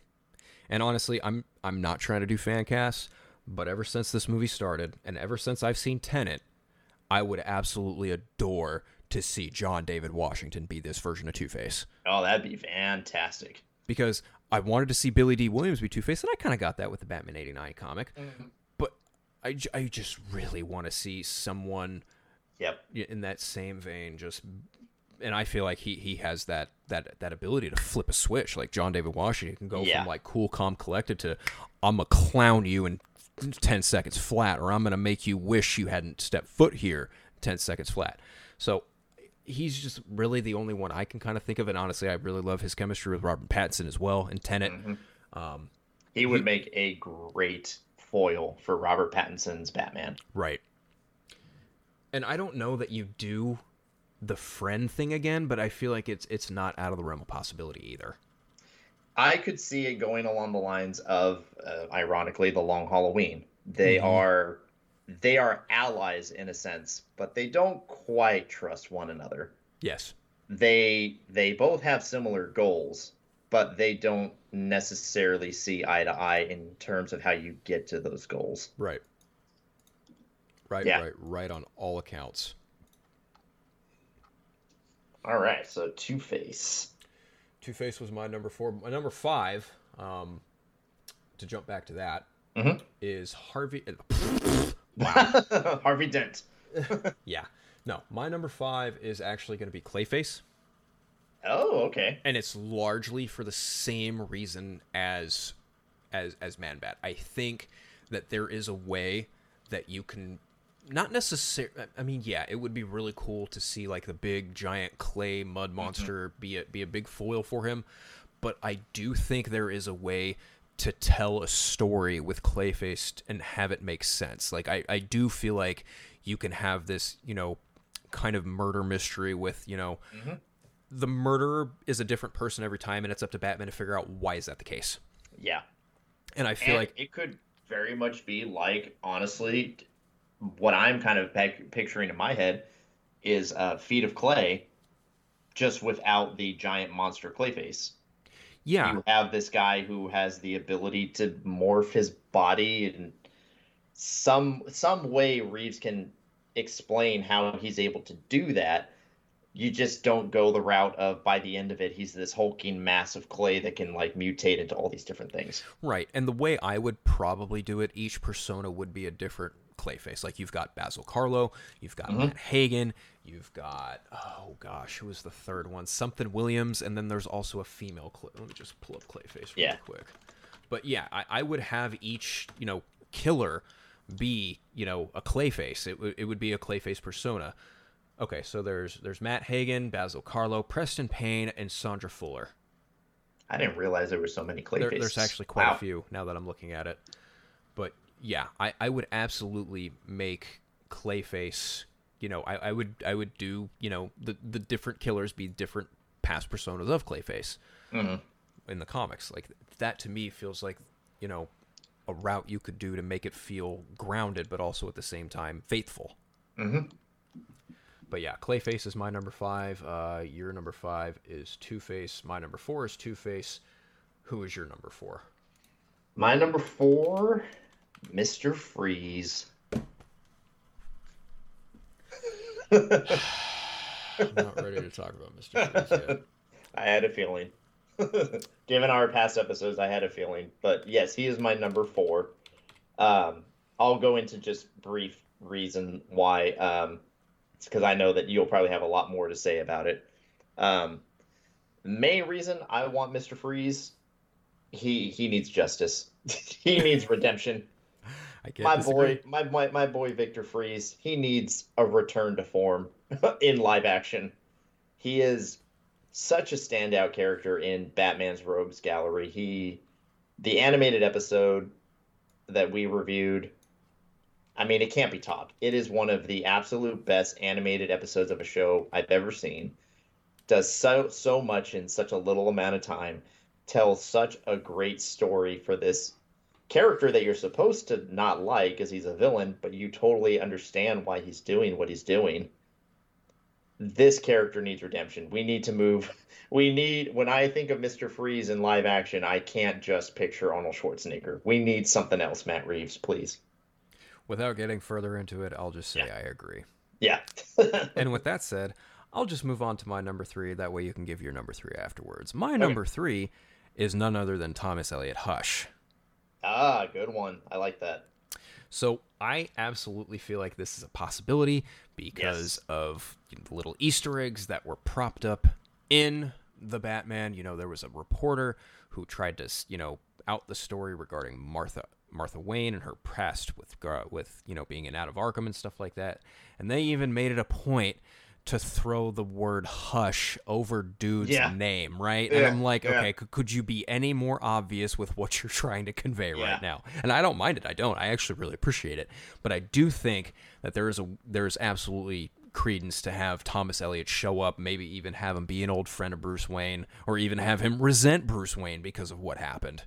Yeah. I, I, I absolutely think that that is possible. I feel like he could absolutely be a puppet master in Gotham City. Yeah. Now I am not too familiar with Hush just because I haven't read that storyline, but I've, I've seen the I've seen the animated movie.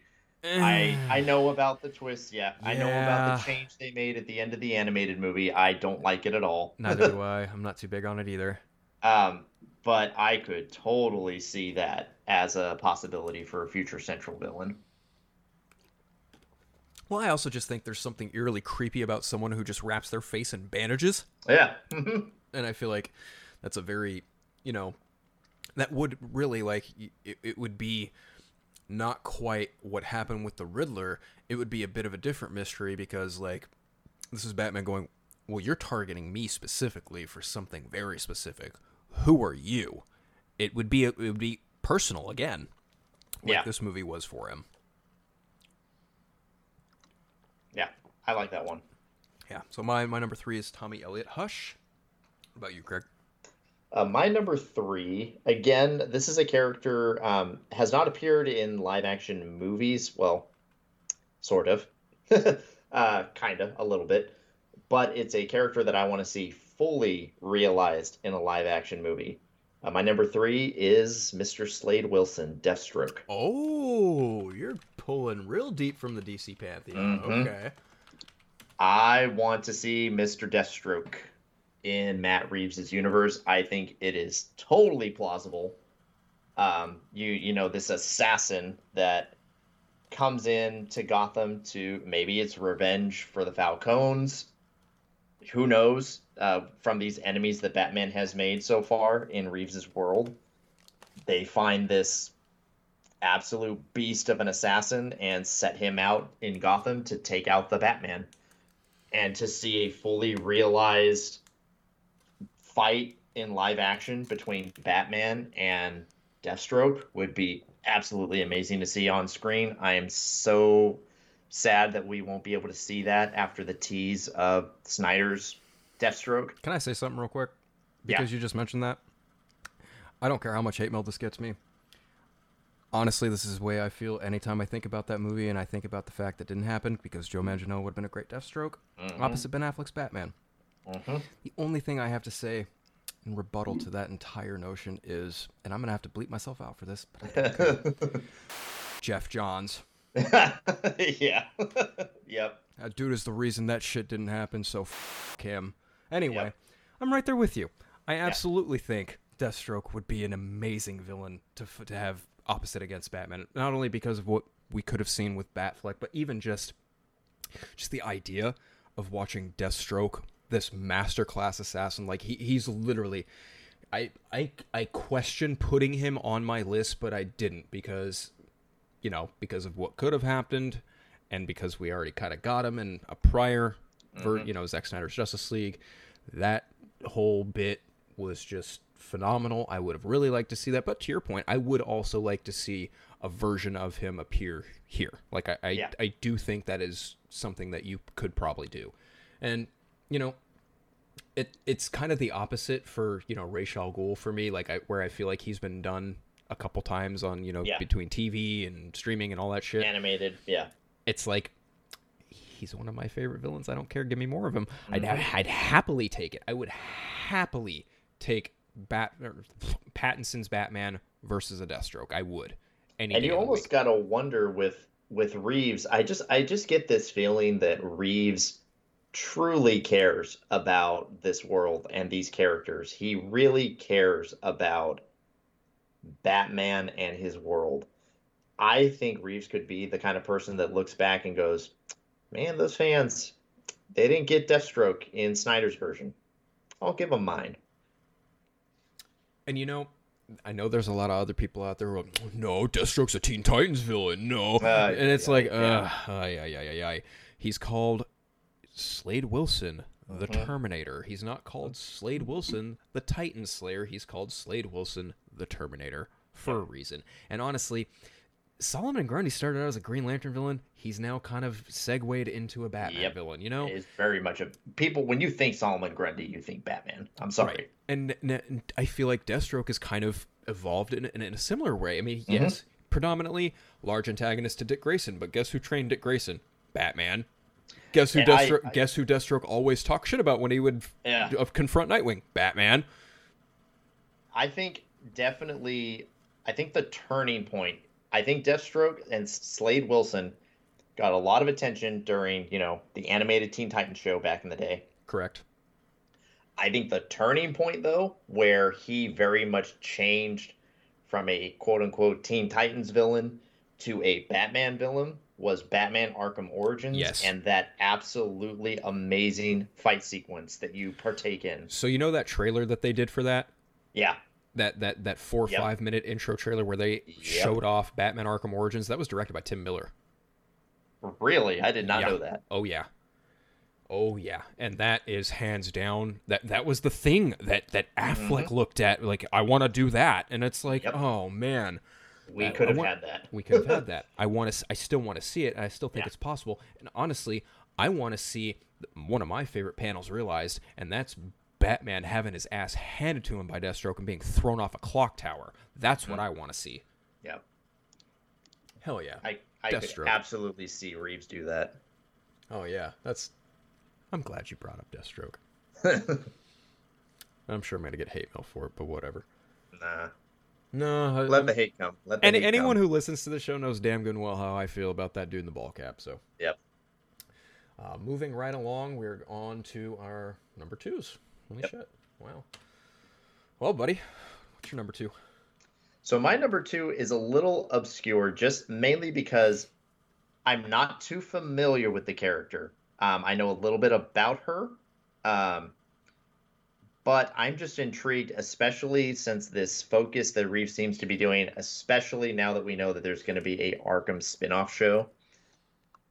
Uh, my number two is the Arkham Knight, Astrid Arkham. Hmm. I really think this, what they have shown us so far in the Batman, the fact that we are getting a Arkham Asylum spin-off show, the fact that they really do tie the Waynes and the Arkhams pretty close in this movie Mm-hmm. to the fact that you know Martha Wayne was an inmate of Arkham Asylum. Mm-hmm. I could very much see a disturbed, vengeful character like Astrid Arkham come into this franchise. Well, she would at this point in this in this universe, by that very definition, she'd also probably be a relative of Bruce Wayne. Yep. which the Arkham Knight persona would another kind of like dark twisted take on the character but yeah I could see that working honestly Yeah. So that was just one as I was scrolling through, and again, I'm not too in the terms of the comics. I'm not too familiar with the character, but it just reading it and just understanding the history of the character and kind of the backstory. I'm just kind of like, I could really see Reeves weaving this character in. my only familiarity with this character is um before I stopped working at that comic book store, I was reading a, a run a, co- a a book called Task Force Z. Basically, Jason Todd is running like a Suicide Squad of, of undead characters being brought back to life, semi kind of by this like Lazarus resin type deal. Arkham Knight is part of the lineup. Oh, okay. Yeah, that's that's literally my only familiarity. I was I knew that Tomasi was doing a new version of Arkham Knight, but I didn't dive too deep into it because you know the only Arkham Knight I remember is Jason Todd. hmm So this is all new, complete new information to me. Yeah. So just But to I- give I- you a but- quick but- idea. Oh, go ahead. Go ahead. But but based on what you've instilled in me so far, I'm I'm not opposed. Yeah. So I'll just give you just a quick. This is what I read that just kind of made me go, made me think of Reeves's world as I'm reading this, and I'm like, this would work in his. So here is, according to a uh, uh, Batman fandom uh, wiki, this is the history of Astrid Arkham. Astrid was born in Ark. She was born in Arkham Asylum. Mm-hmm. Her mother was killed by an unnamed prisoner with a batarang during a riot. She Oh. ra- she was raised within the asylum where her father could keep her close and walled off from the rest of Gotham. However, Astrid would always find ways to sneak into areas she was not supposed to go to and interact with asylum inmates. One day, Astrid witnessed Batman fighting criminals on the asylum grounds. She began to associate him as a villain as that she needed to oppose as a way of dealing with her fear of him. As she got older, she became more firm in her belief of Batman's villainy before learning that a batarang was used to kill her mother, which pushed her enough to become the Arkham Knight. Interesting. And then eventually, I guess as I was reading it, eventually she formed this like cult following called the Knights of the Sun, and they their whole goal is to destroy Batman and everything associated with him. Hmm. Interesting. Yeah, so I don't know. It's a, a newer character, something that I'm not too familiar with, but as I read it, I was like, man, I could see this in Reeves' world. Yeah, I actually like the new blood angle of that of, Mhm. a, of a villain like that. And honestly, my number two is kind of in that same vein. But I feel like once I say it, you're like, yeah, of course. Uh, my number two is um, this actually shouldn't come as a surprise to anybody. Uh, the Court of Owls and their talons. yes, the Talons. Yes. I like it. Yes. Yes, yes, yes, yes, yes. And it's it's really no surprise. I feel Yeah. like this they might have been teased if you pay close if you if if you take the Riddler's 1st riddle that Mm-hmm. Yep. card if you take that as an Easter egg more than anything, very well could allude to the Court of Owls. But I do feel like that um, with the Waynes and the Arkhams being you know mixed together, but also having like you know for lack of a better phrase here, their dirty laundry aired out, and the mm-hmm. fact that they weren't you know quite the pristine, perfect people that they've been depicted as previously. I do feel like that very well could open the door for maybe they were a part of this really evil secret society that's been, you know, controlling Gotham for years. Yeah. And I, I, I just as a quick aside, I just got to say I did find it refreshing in Reeves's Batman to finally see an interpretation of the Waynes where they're not just like the the upstanding citizens against the corrupt world.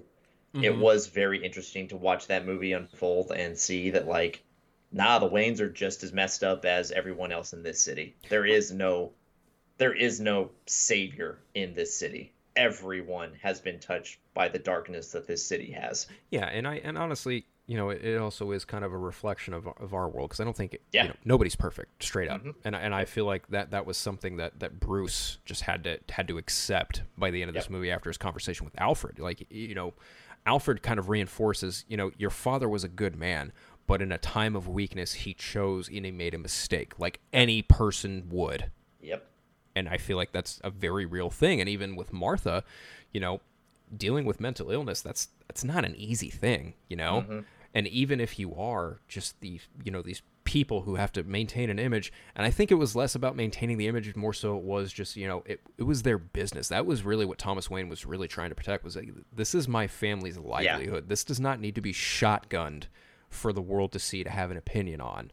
And well, I don't disagree. Maybe he shouldn't have turned to Carmine Falcone because it very Yeah. well could have cost him his life. Yep. But that again, you know, it, it's a cycle, and as far as Batman's concerned, anyway, like it's a never-ending cycle. And I feel like that it's up to Bruce, and at least to him, from his perspective, like he doesn't want that to continue, and that's why he needs to be Batman. And for us to find out that she was an inmate of Arkham, just that really wowed me in the theater mm-hmm. because we have always, as far back as you and I can remember, you think of Arkham Asylum, you think of this decrepit, just evil place almost, just this mm-hmm. place where the most vile, sadistic people are held up in. Mm-hmm. And knowing that Batman's mom was in there, that is just like, whoa, wait a minute, this is a whole new ball game we're we're dealing with here. And it also even just kind of reinforces his own insanity. I mean, let's be real. Yeah. Bat- a grown man dressing mm-hmm. like a bat, beating up criminal. That's kind of insane, but Mm-hmm. it, it's the character. You know, he, he at least he acknowledges from time to yeah, I'm crazy. As Batman says, or as Pattinson says, his Batman is a weirdo. His Batman's a weirdo and his Batman's nuts. And Yep. well, I mean this in the nicest way possible. The apple did not fall far from the tree. Yeah. So yeah, no, I could definitely see with what we have seen so far in the Batman, a concept like the Court of Owls and the Talons. Mm-hmm. Yeah, sign me up. I'd love to see that in this world. And they could, again, like you said, they probably have ties even further down in the depths of Gotham, more than what we've seen already. Oh, I agree completely. But I would like to see them, but I would also like to see them with um, another villain that I'm not quite ready to talk about yet. So I, I need you to go ahead and get your number one. All right, so here's the interesting thing. My number one was one of your honorable mentions. Um, I am only saying this is my number one because it's something that, again, similar to the Batman movie. The Batman movie gave me the Batman movie I have wanted to see all my life. I want to see this character fully realize on the big screen in live action the Phantasm Ah, okay. because as I mean, I make no bones about it. But prior to this movie, Batman: Mask of the Phantasm was my absolute favorite Batman movie. I love that movie. I grew up with it. I remember seeing it in theaters. I watched it all the time on VHS. Yes, kids, there was a thing before DVDs and before streaming. and Blu-ray. Um, yeah, and Blu-ray. um, yeah, I I have watched that movie so many times as a kid, and I love the concept of the Phantasm. Um, if you've listened to our commentary episode, I get right. giddy every time the Phantasm comes on the screen. I want to see that character realized in live action so so badly, and I think given what Matt Reeves has shown us, I think he is the perfect director to bring the Phantasm to life. I feel like it's possible. I just, I'm just not sure that, that the popularity is there. Don't get me wrong. I would, I agree with everything you just said. Yeah. Because No, I totally agree, and I agree on your end. I don't think the Phantasm, in terms of popularity, would be there, but man, I believe he has the vision for it. I also think the inner workings of the character just fits super well with the sensibilities here. I mean, because Yes. if, if if you don't have Selina Kyle pop back up for the sequel, well, mm-hmm. maybe there's another love interest in Andrea Beaumont, but then that's the twist at the end of the you know towards the end. He finds out, oh shit, my new girlfriend's the person I've been fighting this entire time. How mm-hmm. am I gonna? How how how do we resolve this? Like that that would kind of be a a bit of a different wrench for Batman to deal with that we have not seen before. I feel like there's a lot of opportunity there, but again, I just I really hate saying that that that the popularity isn't there. But I do love that the Batcat book even kind of brings the Phantasm back into the light that Tom King and Clay Mann and Liam Sharp have been doing that I need to finish because I've only got like up to issue eight or nine and I haven't gone back to a comic book store for good reason. But um, I I feel like I feel you know I might just buy it on on you know hardcover you know trade Yeah. whenever it comes out that way and finish it that way. But yeah, yeah, I really do like the Phantasm. I think that's that's a honestly that's honestly kind of full circle because my list with honorable mentions started with Phantasm and you're you have Phantasm at number one, so that's really perfect right there. Yeah, and just again, as I was going through my list and I'm just sitting in my head, I'm just playing out all these plot lines in my head. And what I kind of envision in this like version of the Phantasm that I see is second movie. Andrea Beaumont comes in as a character. She's not the Phantasm yet. Mm-hmm. We've got this. Obviously, we're gearing up for some kind of uh, new crime war because Penguin is now going to try to take the reins. Falcone is gone. Probably going to see Maroni come back. There's going to be these factions. Maybe Andrea Beaumont is tied to one of these factions. And as we saw in the Mask of the Phantasm movie, her father was involved with one of those mafiosos. Things didn't work out for him, and that's what led to her becoming the Phantasm. Maybe that's what happens. They introduce Andrea Beaumont. She is tied to one of these criminal organizations that is battling the Penguin or something like that. something bad happens to dad. She gets vengeful. She sees this.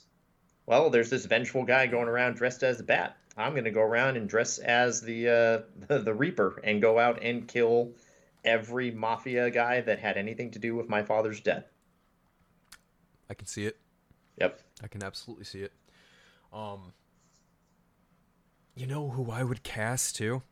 Hmm. I again, I'm not trying to fan cast, but she uh, uh, apparently I just read today that um Florence Pugh is actually in talks to do Dune Part Two Oh, nice. as, as one of the main characters there, and I'm just like, yeah, I'd use her in anything, but I'd love to see her play the Phantasm. I could see that honestly. Maybe I'm being a little biased because I just love her as uh, Yelena Belo- Belova in Black Widow. She's probably the best part of the movie. Mhm. But uh, but ever since not only that, there's another mo- Midsommar. Ever since I've seen her in, yeah. in in that and Midsommar, I'm like, she's amazing.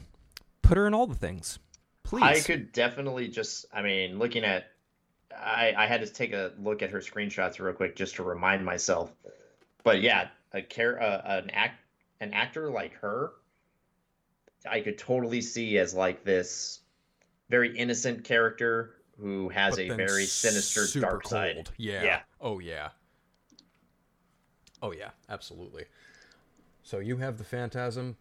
I'm gonna go ahead and just get my number one out of the way. This should come as no surprise to hmm. anybody at Gee, all. I wonder. Oh gee, I wonder. It's pretty cut, dry, and cold and obvious. The one ice and only- age cometh. Yes, that's right.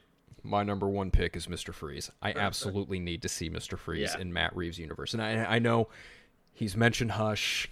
He's mm-hmm. mentioned, you know, the, the cast has mentioned Court of Owls. I think Mr. Freeze and Court of Owls would be a deadly combination, truthfully. Yeah. But I need, I need Mr. Freeze. I need like a tried true Heart of Ice readaptation. Yeah. I, I need my num. I Riddler is my number one. Right behind him is Victor Fries. Yeah. When I when I tell you I need Victor Fries in the Batman universe, I mean it. I that, that is one villain that I'm just like, you know, he did mention that he'd love to do it, and I'm like, yes, please, Yep. go on. I'm listening. Yep. I'll throw my whole damn wallet and bank account at you. Here. Yeah, if I recall, I remember it was Reeves said he would love to do Mr. Freeze. Pattinson said he would love to see the Court of Owls. I'm like, why not both? That was that was my wallet hitting hitting the table. Just please, Matt Reeves, if you're listening, please do Mr. Freeze. Hashtag Yeah. please do freeze. Please do freeze. Come on. Hashtag please freeze. Yes. Oh yes. Oh yes. Oh yes. Oh yes. And honestly, again, I, I think that the co- there was a combination there with the Court of Owls and Mister Freeze because they were kind of intertwined a little bit in the in the Night of the mm-hmm. Owls Yep. big event thing. Yeah. But I feel like if you're going to try and use the Talons as these undead assassins and you keep them in frigid temperatures, who else better to accompany you than the man himself? Yeah, The man who knows his cold. Right. And again, I after looking at what he did with the Riddler, after looking at how he made the Penguin, after just how spiritually faithful he made these characters, I'm just like he could do Mr. Freeze, and I hope he does. As long as he says one phrase. What killed the dinosaurs? Oh man. The Ice Age. No. no. Thousand times. No. Now, if he mentions having a heart of ice, I'll drop over dead. Uh, he has to in some. There has to be at least something, even just a little thing. There has to be some kind of quick little homage to Schwarzenegger's freeze. And truthfully, like there's there's a couple actors I, I could absolutely see playing this role. See, that's uh, so. Who do you have? Because I, ever since we started talking about this, my mind's just like I, I don't know who I could see as Mister Freeze. There are two actors immediately that come to mind for me, Okay, who do you have? and ironically enough, they're both from Breaking Bad. Um, Bryan Cranston, Oh, that's a good one. I'd love to see him be Doctor Victor Fries, Yeah, and then Giancarlo Esposito. Yeah, I could see that too. Either one of them, I think, would just be a phenomenal Mr. Freeze because they both have the ability to just be stupendously cold. Especially mm-hmm. Giancarlo Esposito. If you've ever seen The Mandalorian and you've seen him as Moff mm-hmm. Gideon, Yeah. dude just invokes the Mr. Freeze persona to a Absolutely. T. Yeah, now that I think I'm just picturing, I can see him Red in goggles. the Mandalorian in the Mandalorian, and I'm just picturing him in a freeze suit, and I'm like, yep, I could see that. I could absolutely see that guy in red goggles. Yep. Hundred percent. And, and and Bryan Cranston, I mean, look at any monologue, evil monologue, mind you, that he's given Yeah. as Walter White. Yeah, It's there. It's absolutely not, not the bald head. No, I don't give a damn if he's bald or not. But really, like it really goes boil down to like personality, maybe who's done a really good job in a past performance. And honestly, those are the two guys that I think of. And I've seen a couple, fi- you know, fan arts and things like that. Yeah. More so with Giancarlo than than Bryan Cranston. But they're my two. Tho- Those are the two guys I think of. If if Mr. Freeze were, if it were in my hands, that's what I would try and do. Try because I would never try and force an actor into a role because that's just not nice. I'm just picturing Bryan Cranston right now. What killed the dinosaurs? Oh, The Ice Age. Stop. Just stop. You're killing me. Stop with the ice puns. and I think Gotham's going to be a colder place, all things considered. Yeah, I mean, there's a lot of water going into Gotham right now. Mm-hmm. You could freeze it out of the out of out of the city. I don't know. Mm-hmm. But yes, my my number one is indeed Mr. Freeze. I mean, that's as soon as you messaged me about like, hey, why don't we do villains we'd like to see in Matt Reeves' the Batman world? I'm like, well, I already know Phil's number one. I gotta admit, I had no idea you were gonna pick the Phantasm as number one. I Yeah. honestly thought you were probably gonna throw. Um, I knew two. I had a feeling Two Face was gonna be on there. Um, Deathstroke came to mind. Professor Pig was the fun surprise. I like that, Yeah. And the Arkham Knight too. That one was the real nice curveball. For I uh damn it, I just realized I was gonna do it for my number one because I was gonna tr- I was gonna try to piss Terrence off. I was gonna wait and say I was gonna say, all right, so my number one is Baby Doll. oh, I almost wish you would have let off with that. I I should have. Damn it! I just realized I was gonna do that. Ah, that would have been perfect. You know what's funny about that is I did think of um, other lesser known villains to use. I had I had the ventriloquist on my list, but I removed it in favor of Manbat. You know, I was I was toying with ventriloquist as well. Well, if you've read Batman the Imposter, Batman the Imposter kind of reads like a pseudo sequel to the Batman, and the ventriloquist is in that. I don't know that that actually counts, but the ventriloquist did come to mind for me, especially with this world. I would definitely put him in the same kind of Mad Hatter esque role, um, just as you know, small fry, bigger fish type of scenario. That that's Yeah. really kind of where my mind was at with that character. But I, I again, I took it out in favor of Man-Bat because I just love Man-Bat more. But yeah, baby, baby doll. If you're listening, Terrence, I'm not sorry. Yeah, no, not not at all. Not at all. Oh, hey, you know, speaking, Speaking of of, yeah, the speaking animated, of, speaking of, dun,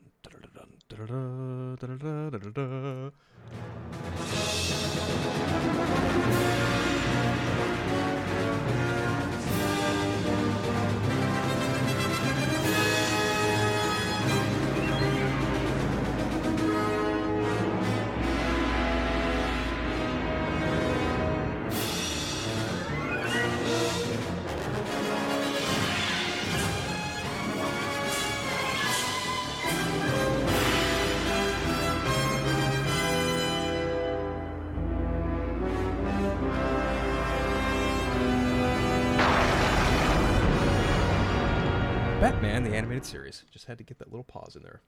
yeah. Get the time. see, see, I'm getting better at the segues.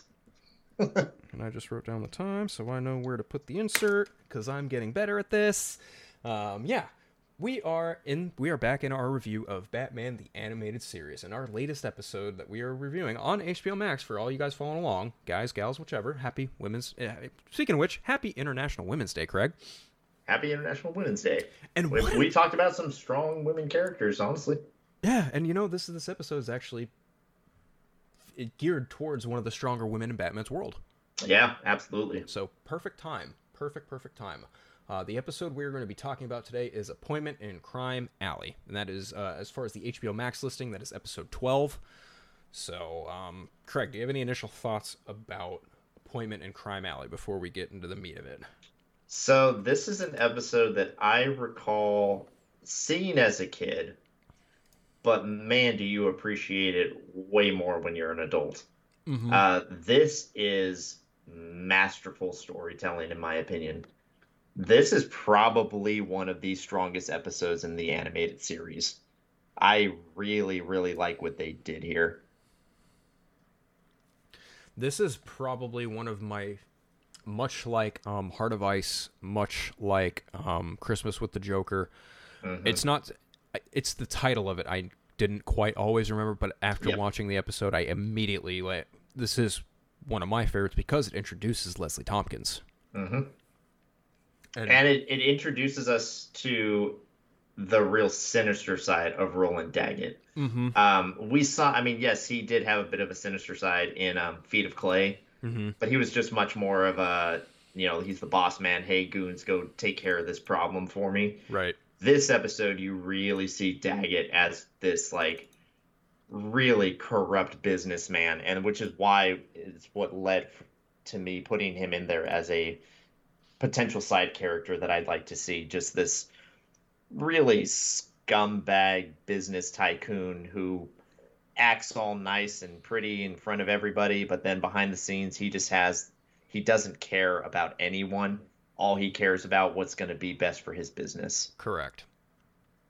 Yeah, this episode was, uh, in my humble opinion, one of the one of the best ones. Especially, it stuck Yeah. out to me because it it really does feel like you know, when I watched the show as a kid, you uh, at least for me anyway, I always felt bad that you know Batman didn't have any parents. He- The only people he really had were you know Alfred, and then after this, oh, he's got Leslie Tompkins too. So he really Yeah. does kind of have like you know adoptive parents for for He, he does have some kind of motherly figure in his life, at least. Right, right, and I, I I appreciate that, and honestly, you know, I was kind of surprised that that um, Reeves didn't incorporate Leslie Tompkins, but that's not to say she can't show, show up in a sequel. somewhere Yeah, you never know.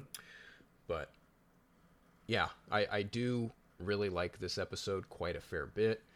Um, I was actually really surprised after watching it. Honestly, by the end of it, I was shedding a tear or two. It is. It, it gets very emotional at the end. Mm-hmm. Oh yeah. Well, I guess we can finally kind of dive deep into it. Uh, Appointment of Crime Alley episode kind of starts off with uh, Roland Daggett. He's going to hire an explosive arsonist known only as Mr. Nitro. Yeah, Nitro. I, I, I know, I right? didn't. I had forgotten about that. I'm like, the dude's name is Nitro. Yeah, he, he's kind of like a you know short little penguin knockoff, no pointed nose, but just really you know kind of a round bulbous guy, short black hair. He's got kind of a voice like this. Yeah. just you know typical genius, and I use that term loosely. Yeah. uh, genius in that he's a genius with explosives. And they're going to fake an explosion to make it look like, you know, Daggett should be the one to take over Park Row, which has now been referred to as Crime Alley. For anyone who knows where the significance of Crime Alley is, Yep. pretty obvious. Mhm. But while you know, kind of doing this and giving his um, speech on television for the news, Bruce Wayne is working out. Go Bruce. Um, and he he's not falling for it one bit. He's just like, yeah, he's up to something. I'm I'm gonna figure out what it is. Yeah. Which good on him. So as as as that's going on, you know, he suits up and he's on his way into Crime Alley, and Batman has to like put pump the brakes because he just about runs into a little girl who's crying for help. And turns out, you know, there's a couple people who are invading her apartment. They're trying to force her and her mother out of the apartment.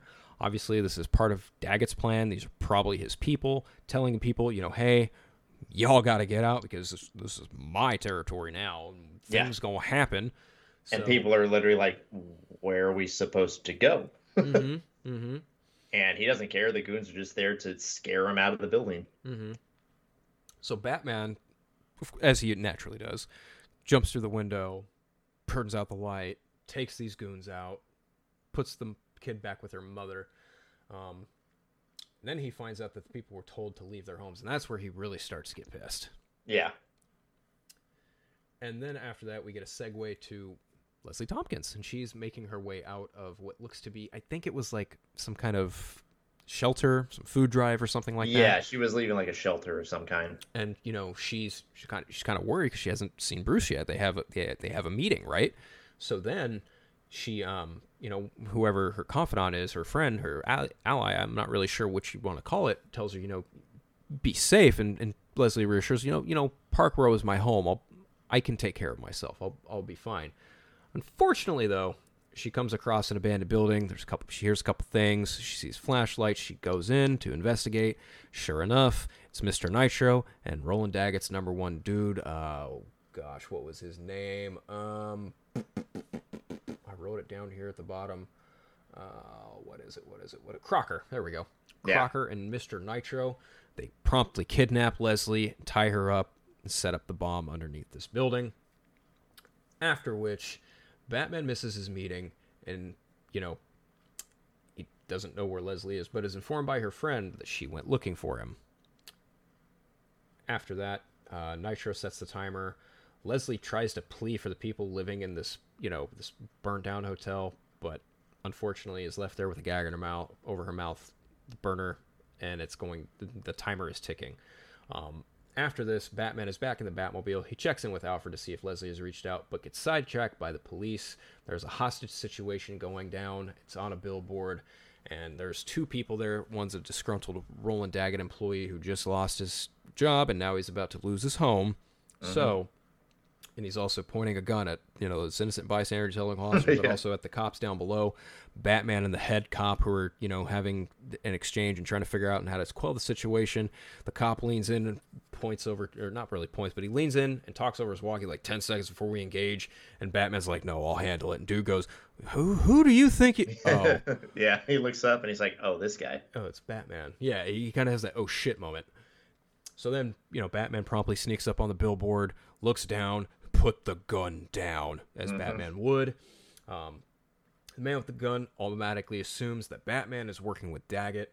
After this, they kind of get into a scuffle. The railing from the billboard gives. They go down. The two people who were, you know, there, the, the hostage and the person holding him hostage, the gun holder, whatever you want to call him, they tumble. Batman saves them, naturally. And then he kind of, you know, disappears after that. And of course, the cop's like, hey, thanks for your help. Oh, he ain't Yeah. there. You know? after that, Batman goes to Leslie's apartment. It's empty, but he does see the book of memories in which there's a photo there of a younger Leslie Tompkins holding a very young Bruce Wayne, more than likely mm-hmm. after the murder of his parents. After which, Batman notices that there is a there's a gentleman who witnessed the entire altercation between Leslie Tompkins and Crocker and Nitro, and he's scared shitless of Batman. He doesn't even want Yeah. to entertain talking to Batman because he's just so damn spooked. But again, you know, th- this is also a person who's very down. Um, I would I don't want to say down on their luck, but obviously lives in the narrow, lives in Park Row, very much affected by that kind of that kind of s- setting, right? and you know batman kind of spooks him finds out he was you know there and then um the the guy mentions that you know where where leslie is and it turns out corner of finger and broome now i obviously finger is a nod to bill finger the legitimate creator of batman uh, Yeah. sorry bob you're you only took the name anyway bob there's a nod to bill finger but also writer john broome who co-created hal jordan the second green lantern Oh, really? Mm-hmm. At least that's if, if that's the broome that, that's being referred to. I could only imagine so. Like I did, I did a whole little search about it, but yeah, that it corner finger and broome because broome did work on Batman a little bit in the Silver Age, hmm. and he had a couple different aliases. Yeah. As the clock ticks closer to nine, Dag is at the dinner, consistently watching his clock with a smirk on his face, knowing full well what he's about to do. After this, we see Batman trying to, you know, maneuver his way to Leslie, but unfortunately, there's a trolley that's out of control because the driver is passed out. Batman races to save these people, and of course, we get this really sweet look of a grapnel using to quick turn the Batmobile as to make a brilliant, which I think was in um, Bat the the game Batman Vengeance. That was absolutely a thing that you had to do. Oh, really? Mm-hmm. I don't think I ever played that one. It takes place in the uh, not the same continuity. Well, I guess it is the same continuity because it's literally drawn and looked the same way as the animated series. But it's like the new Batman adventure, so where Batman's like you know black and gray, Tim Drake's Robin. Um, it's it's in that time frame, give or take. But yeah, there there's a certain point in the game where you have to drive the Batmobile, and to turn, you have to use the grapnel hook to make the turn. Otherwise, Oh, you nice. just go straight into a building and that's game over. Yeah. but after that, uh, the trolley is going to crash in oncoming traffic. Batmobile gets out of his car. He gets out of the Batmobile and tries to get in, but unfortunately, the side door that you know people would come in and come out of is locked. So Batman gets back into the Batmobile, gets in front of the trolley with the Batmobile, and then begins to stop it with the Batmobile's turbine reverse thrust and the back tires get thrashed. Only the rims are still on, and you know mm-hmm. Batman successfully stops the trolley, but his car totally gets thrashed in the process. Yeah, he loses the Batmobile. for real.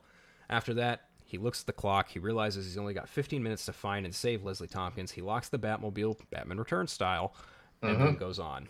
Um, Nitro and Crocker are at some kind of, you know, they're they're in like they're on the city street. They're kind of talking, shooting the shit in front of like a, a giant semi, and Batman's there. He's he already knows what's up, so he confronts both of them, punks them for the information, and then leaves them in the back of the Yeah. truck with all the yeah. explosives. He throws them in the back, and they're like, "Wait, what are you doing?" They, he throws them in there and just locks them and I'm like, "Oh my god, he's gonna leave him in there with all the explosives." And I also really love how Batman just straight called out Nitro and all this shit. He's like, "Huh, you're out, and you said you." Yeah. Like he just basically calls him on as, "You know, you're not supposed to be here doing this shit, and you're clearly Yeah. doing it.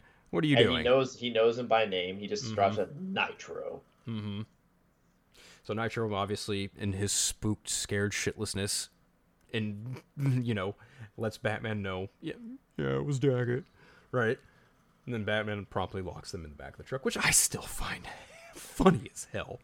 The way he even just breaks the lock off too, I'm just like, well, how did Yeah. you get him out there at the end? Of the... no, that doesn't matter. But Batman the police to clean up. uh, probably. So Batman manages to save Leslie, and he stops the bomb in the SO SRO hotel. And um, after that, 9 p.m. reaches. Bombs go off in Park Row. Daggett gives his speech. So after that, Daggett shows up to some of the bombing sites, and it turns out that all Daggett did was just bomb a couple of condemned buildings that mean SFA. But since the police can't quite pin the crime on him, even though his right hand man is right there, Yeah, he gets away because Roland Daggett is a man of power. He's got money, and obviously it's it's a little bit like a little bit like the Dark Knight, and that you know the, the big fish make bail easy. He would Yep. make bail because he's he's Roland Daggett. now he's able to just say that I'm not associated with them. I have nothing to do with this, and he's able to just get in his car and drive off. Mm-hmm. At which point Batman's like, "You lying sleaze." Yeah, Batman's so mad. That's what I love. He is so angry that Daggett is able to get away. Right. But I And love it, it takes it takes Leslie to be like, calm down. You know, you'll get him another time. Right. She even she's like, you know, let it go. Basically, imply it was worth it because you saved the people, but it's not worth it getting mad over. Mm-hmm. To which point, you know, they have their meeting. They go to the very point in Crime Alley, and then there's just this really beautiful moment of Batman dropping two roses on the ground for Thomas and Martha Wayne. Mm-hmm. And And then, then she hugs him just like the picture. right, and then the picture comes in, and that's where we fade to credits. Yeah, very excellent episode. Um, I also appreciate the fact that what we are now, according to HBO's HBO Max's continuity, we're on episode twelve, I think. Mm-hmm. and we still for as much as people say oh i'm tired of seeing the murder scene of the parents we have not seen that yet we're 12 at this point you would be 12 episodes in and they've subtly hinted at his parents death a few times throughout these 12 episodes.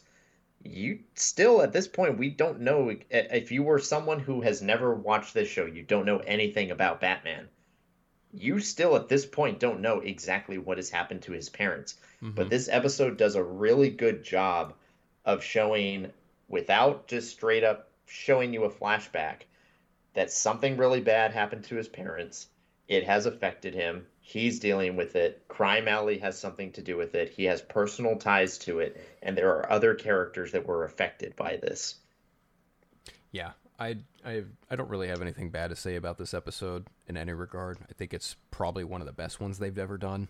yeah absolutely It's it's easily one of the best, at least in the in the first batch of the animated series. I adore it. I love the character of Leslie Tompkins, and I'm still waiting for the day that they do her in, in, in movies. I know she's been in Yeah. Gotham. I get it, cool, but I, I really want to see. I, I really want to see the character in a movie. I think she'd be a really great addition, especially to you know for Batman and Bruce. I I really do think that she's a great character. Another thing that stands out for me is, uh, and it's always stood out for me even as far back as a kid, uh, the voice of Roland Daggett, Ed Asner as Roland Daggett. He man, he brings it every time he plays Roland Daggett. That voice is just so perfect for that kind of character. I'm pretty sure he's also. Let me see. Oh, that's right. He passed away last August. He did, I forgot sadly. about that. Yeah, rest in peace, Ed Asner. But Mhm. he was also the voice of. Oh man, come on, where where's his career? There we go. Filmography, television voice roles. I know for sure. Okay, Batman the animated series, uh, Animaniacs. He was Papa Bear. Um, Gargoyles. He was Hudson. He was J. Jonah Jameson in the Spider-Man show. That's right. Yep. Oh wow, I forgot about that. Oh, shame on me. um, that's right. I just remembered. He's Granny Goodness. He is. He is. oh is my Granny gosh, Good- I completely forgot about Yep, that. he's Granny Goodness in Superman in the Animated Series, and I would also have to wager probably Justice League Unlimited. There it is. Yep. Mm. Oh, I also forgot. He's also got a voice. He's he's in the Boondocks too. Yeah. I, Yeah. I love the Boondocks. Yeah. Side note, everybody, I love the Boondocks. Yeah, he was Granny Good. I'm looking at it here. Uh, he was Granny Goodness in Superman, Batman, Apocalypse. Mm-hmm. That, oh, oh shit, that's right. Yep. Oh my god, I forgot about that. That's such a good movie. And that, probably outside of, you know, comic book shows and movies and stuff. I mean, most people, if you think of Ed Asner, you, excuse me, you think of uh, Carl from Up. Yes, very much so. Yes. I'm trying to think, who else was he? I've got I've got his list. oh yeah, he is in Jumanji. He's the voice of the judge. I forgot about that too. Yeah, what a career for this guy. Indeed. Rest in peace. Ed Asner was one of the best of the best. I, that voice is just unrecognizable. It's mm-hmm. recognizable, but you get what I'm saying. Yeah. Yep. Holy snap! I did. I didn't even put the correlation together that that, that Ed Asner was Roland Daggett. Wow. Hot damn. Hot damn indeed. Well, buddy, uh, looks like our next episodes are. I'm going to do the next three here, list them off. Next one is POV. After that is The Clock King. And then finally, The Last Laugh. Well, that's, that's the one I'm waiting for. uh, uh, to be brutally honest with you, the one I'm waiting for is the one after The Last Laugh, and that's Eternal Youth. I really, love, Oh, I yeah. really Yeah. love that episode. Because that's another Poison Ivy episode. hmm But yes, for any of you guys listening and paying attention, following along, uh, we just wrapped crime, Appointment of Crime Alley. We're moving on to POV next. After that, again, Clock King and The Last Laugh. Those are the next three episodes on the docket. But Craig, my guy, we're already at a whopping two hours. Holy Yeah. shnikes! One of our longest. I think this is longer. This this might be longer than the last week's episode of our review of the Batman. No, I think the Batman episode was just as long. Let me just double check that. I want to say like two hours, three minutes, something like that. Something like that. This one is just over two hours. I don't think it's the longest one we've done, though. I think the longest one we've done was either one of the legendary moments or probably our one of the Batman and Robin commentary, probably. yeah. Oh, we Ah, what a legacy. indeed. Oh, shnikes! I wonder what what what what we're gonna do next. What what Yeah. commentary track we should do next? I don't know. I'm honestly not too sure. I'm sure we'll figure it out. I'm sure y'all might chime in with something. Speaking of which, if y'all want to chime in, by all means, leave us an email, eternalknightpod at gmail.com. You can interact with this show at TEK underscore podcast on Facebook and Twitter, as well as Instagram. Um, you can also leave us a review on Podbean or iTunes. That would greatly help the show and get us noticed. Um, but yeah, I think that is where we are going to put a pin in it for this episode. I'd have to imagine. Craig, any last words? Any other villains? Anything else you want to say to our fine fellow listeners for tuning in for as long as they have? No, I mean, if you're still here, thank you for listening to us nerd out over all the different villains in uh, that we can per- that we are thinking could happen in Matt Reeves' world.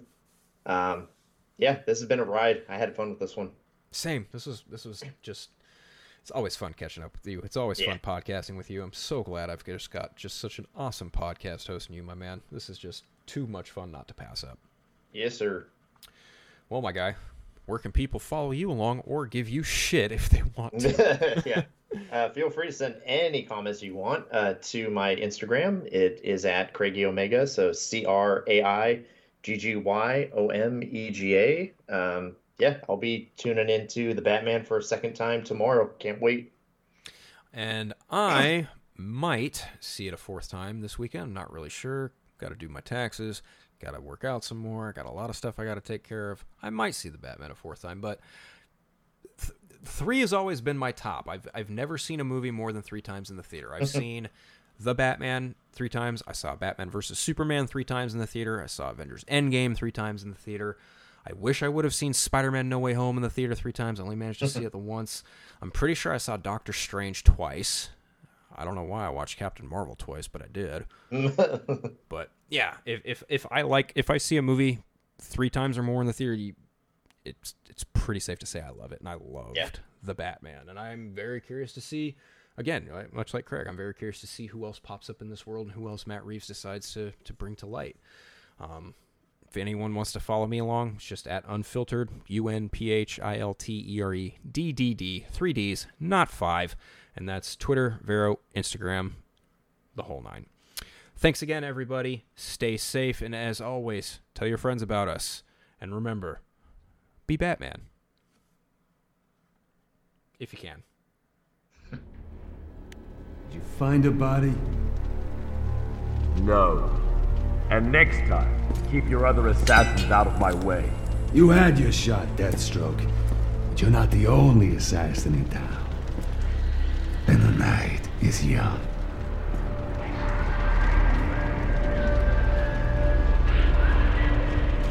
Thank you for listening to The Eternal Knight. This podcast is not affiliated with Warner Media or DC Entertainment. All thoughts shared belong to those involved and not the companies they happen to work for or be talking about. Drop us an email at eternalknightpod at gmail.com or follow us on Twitter at TEK underscore podcast. Thank you.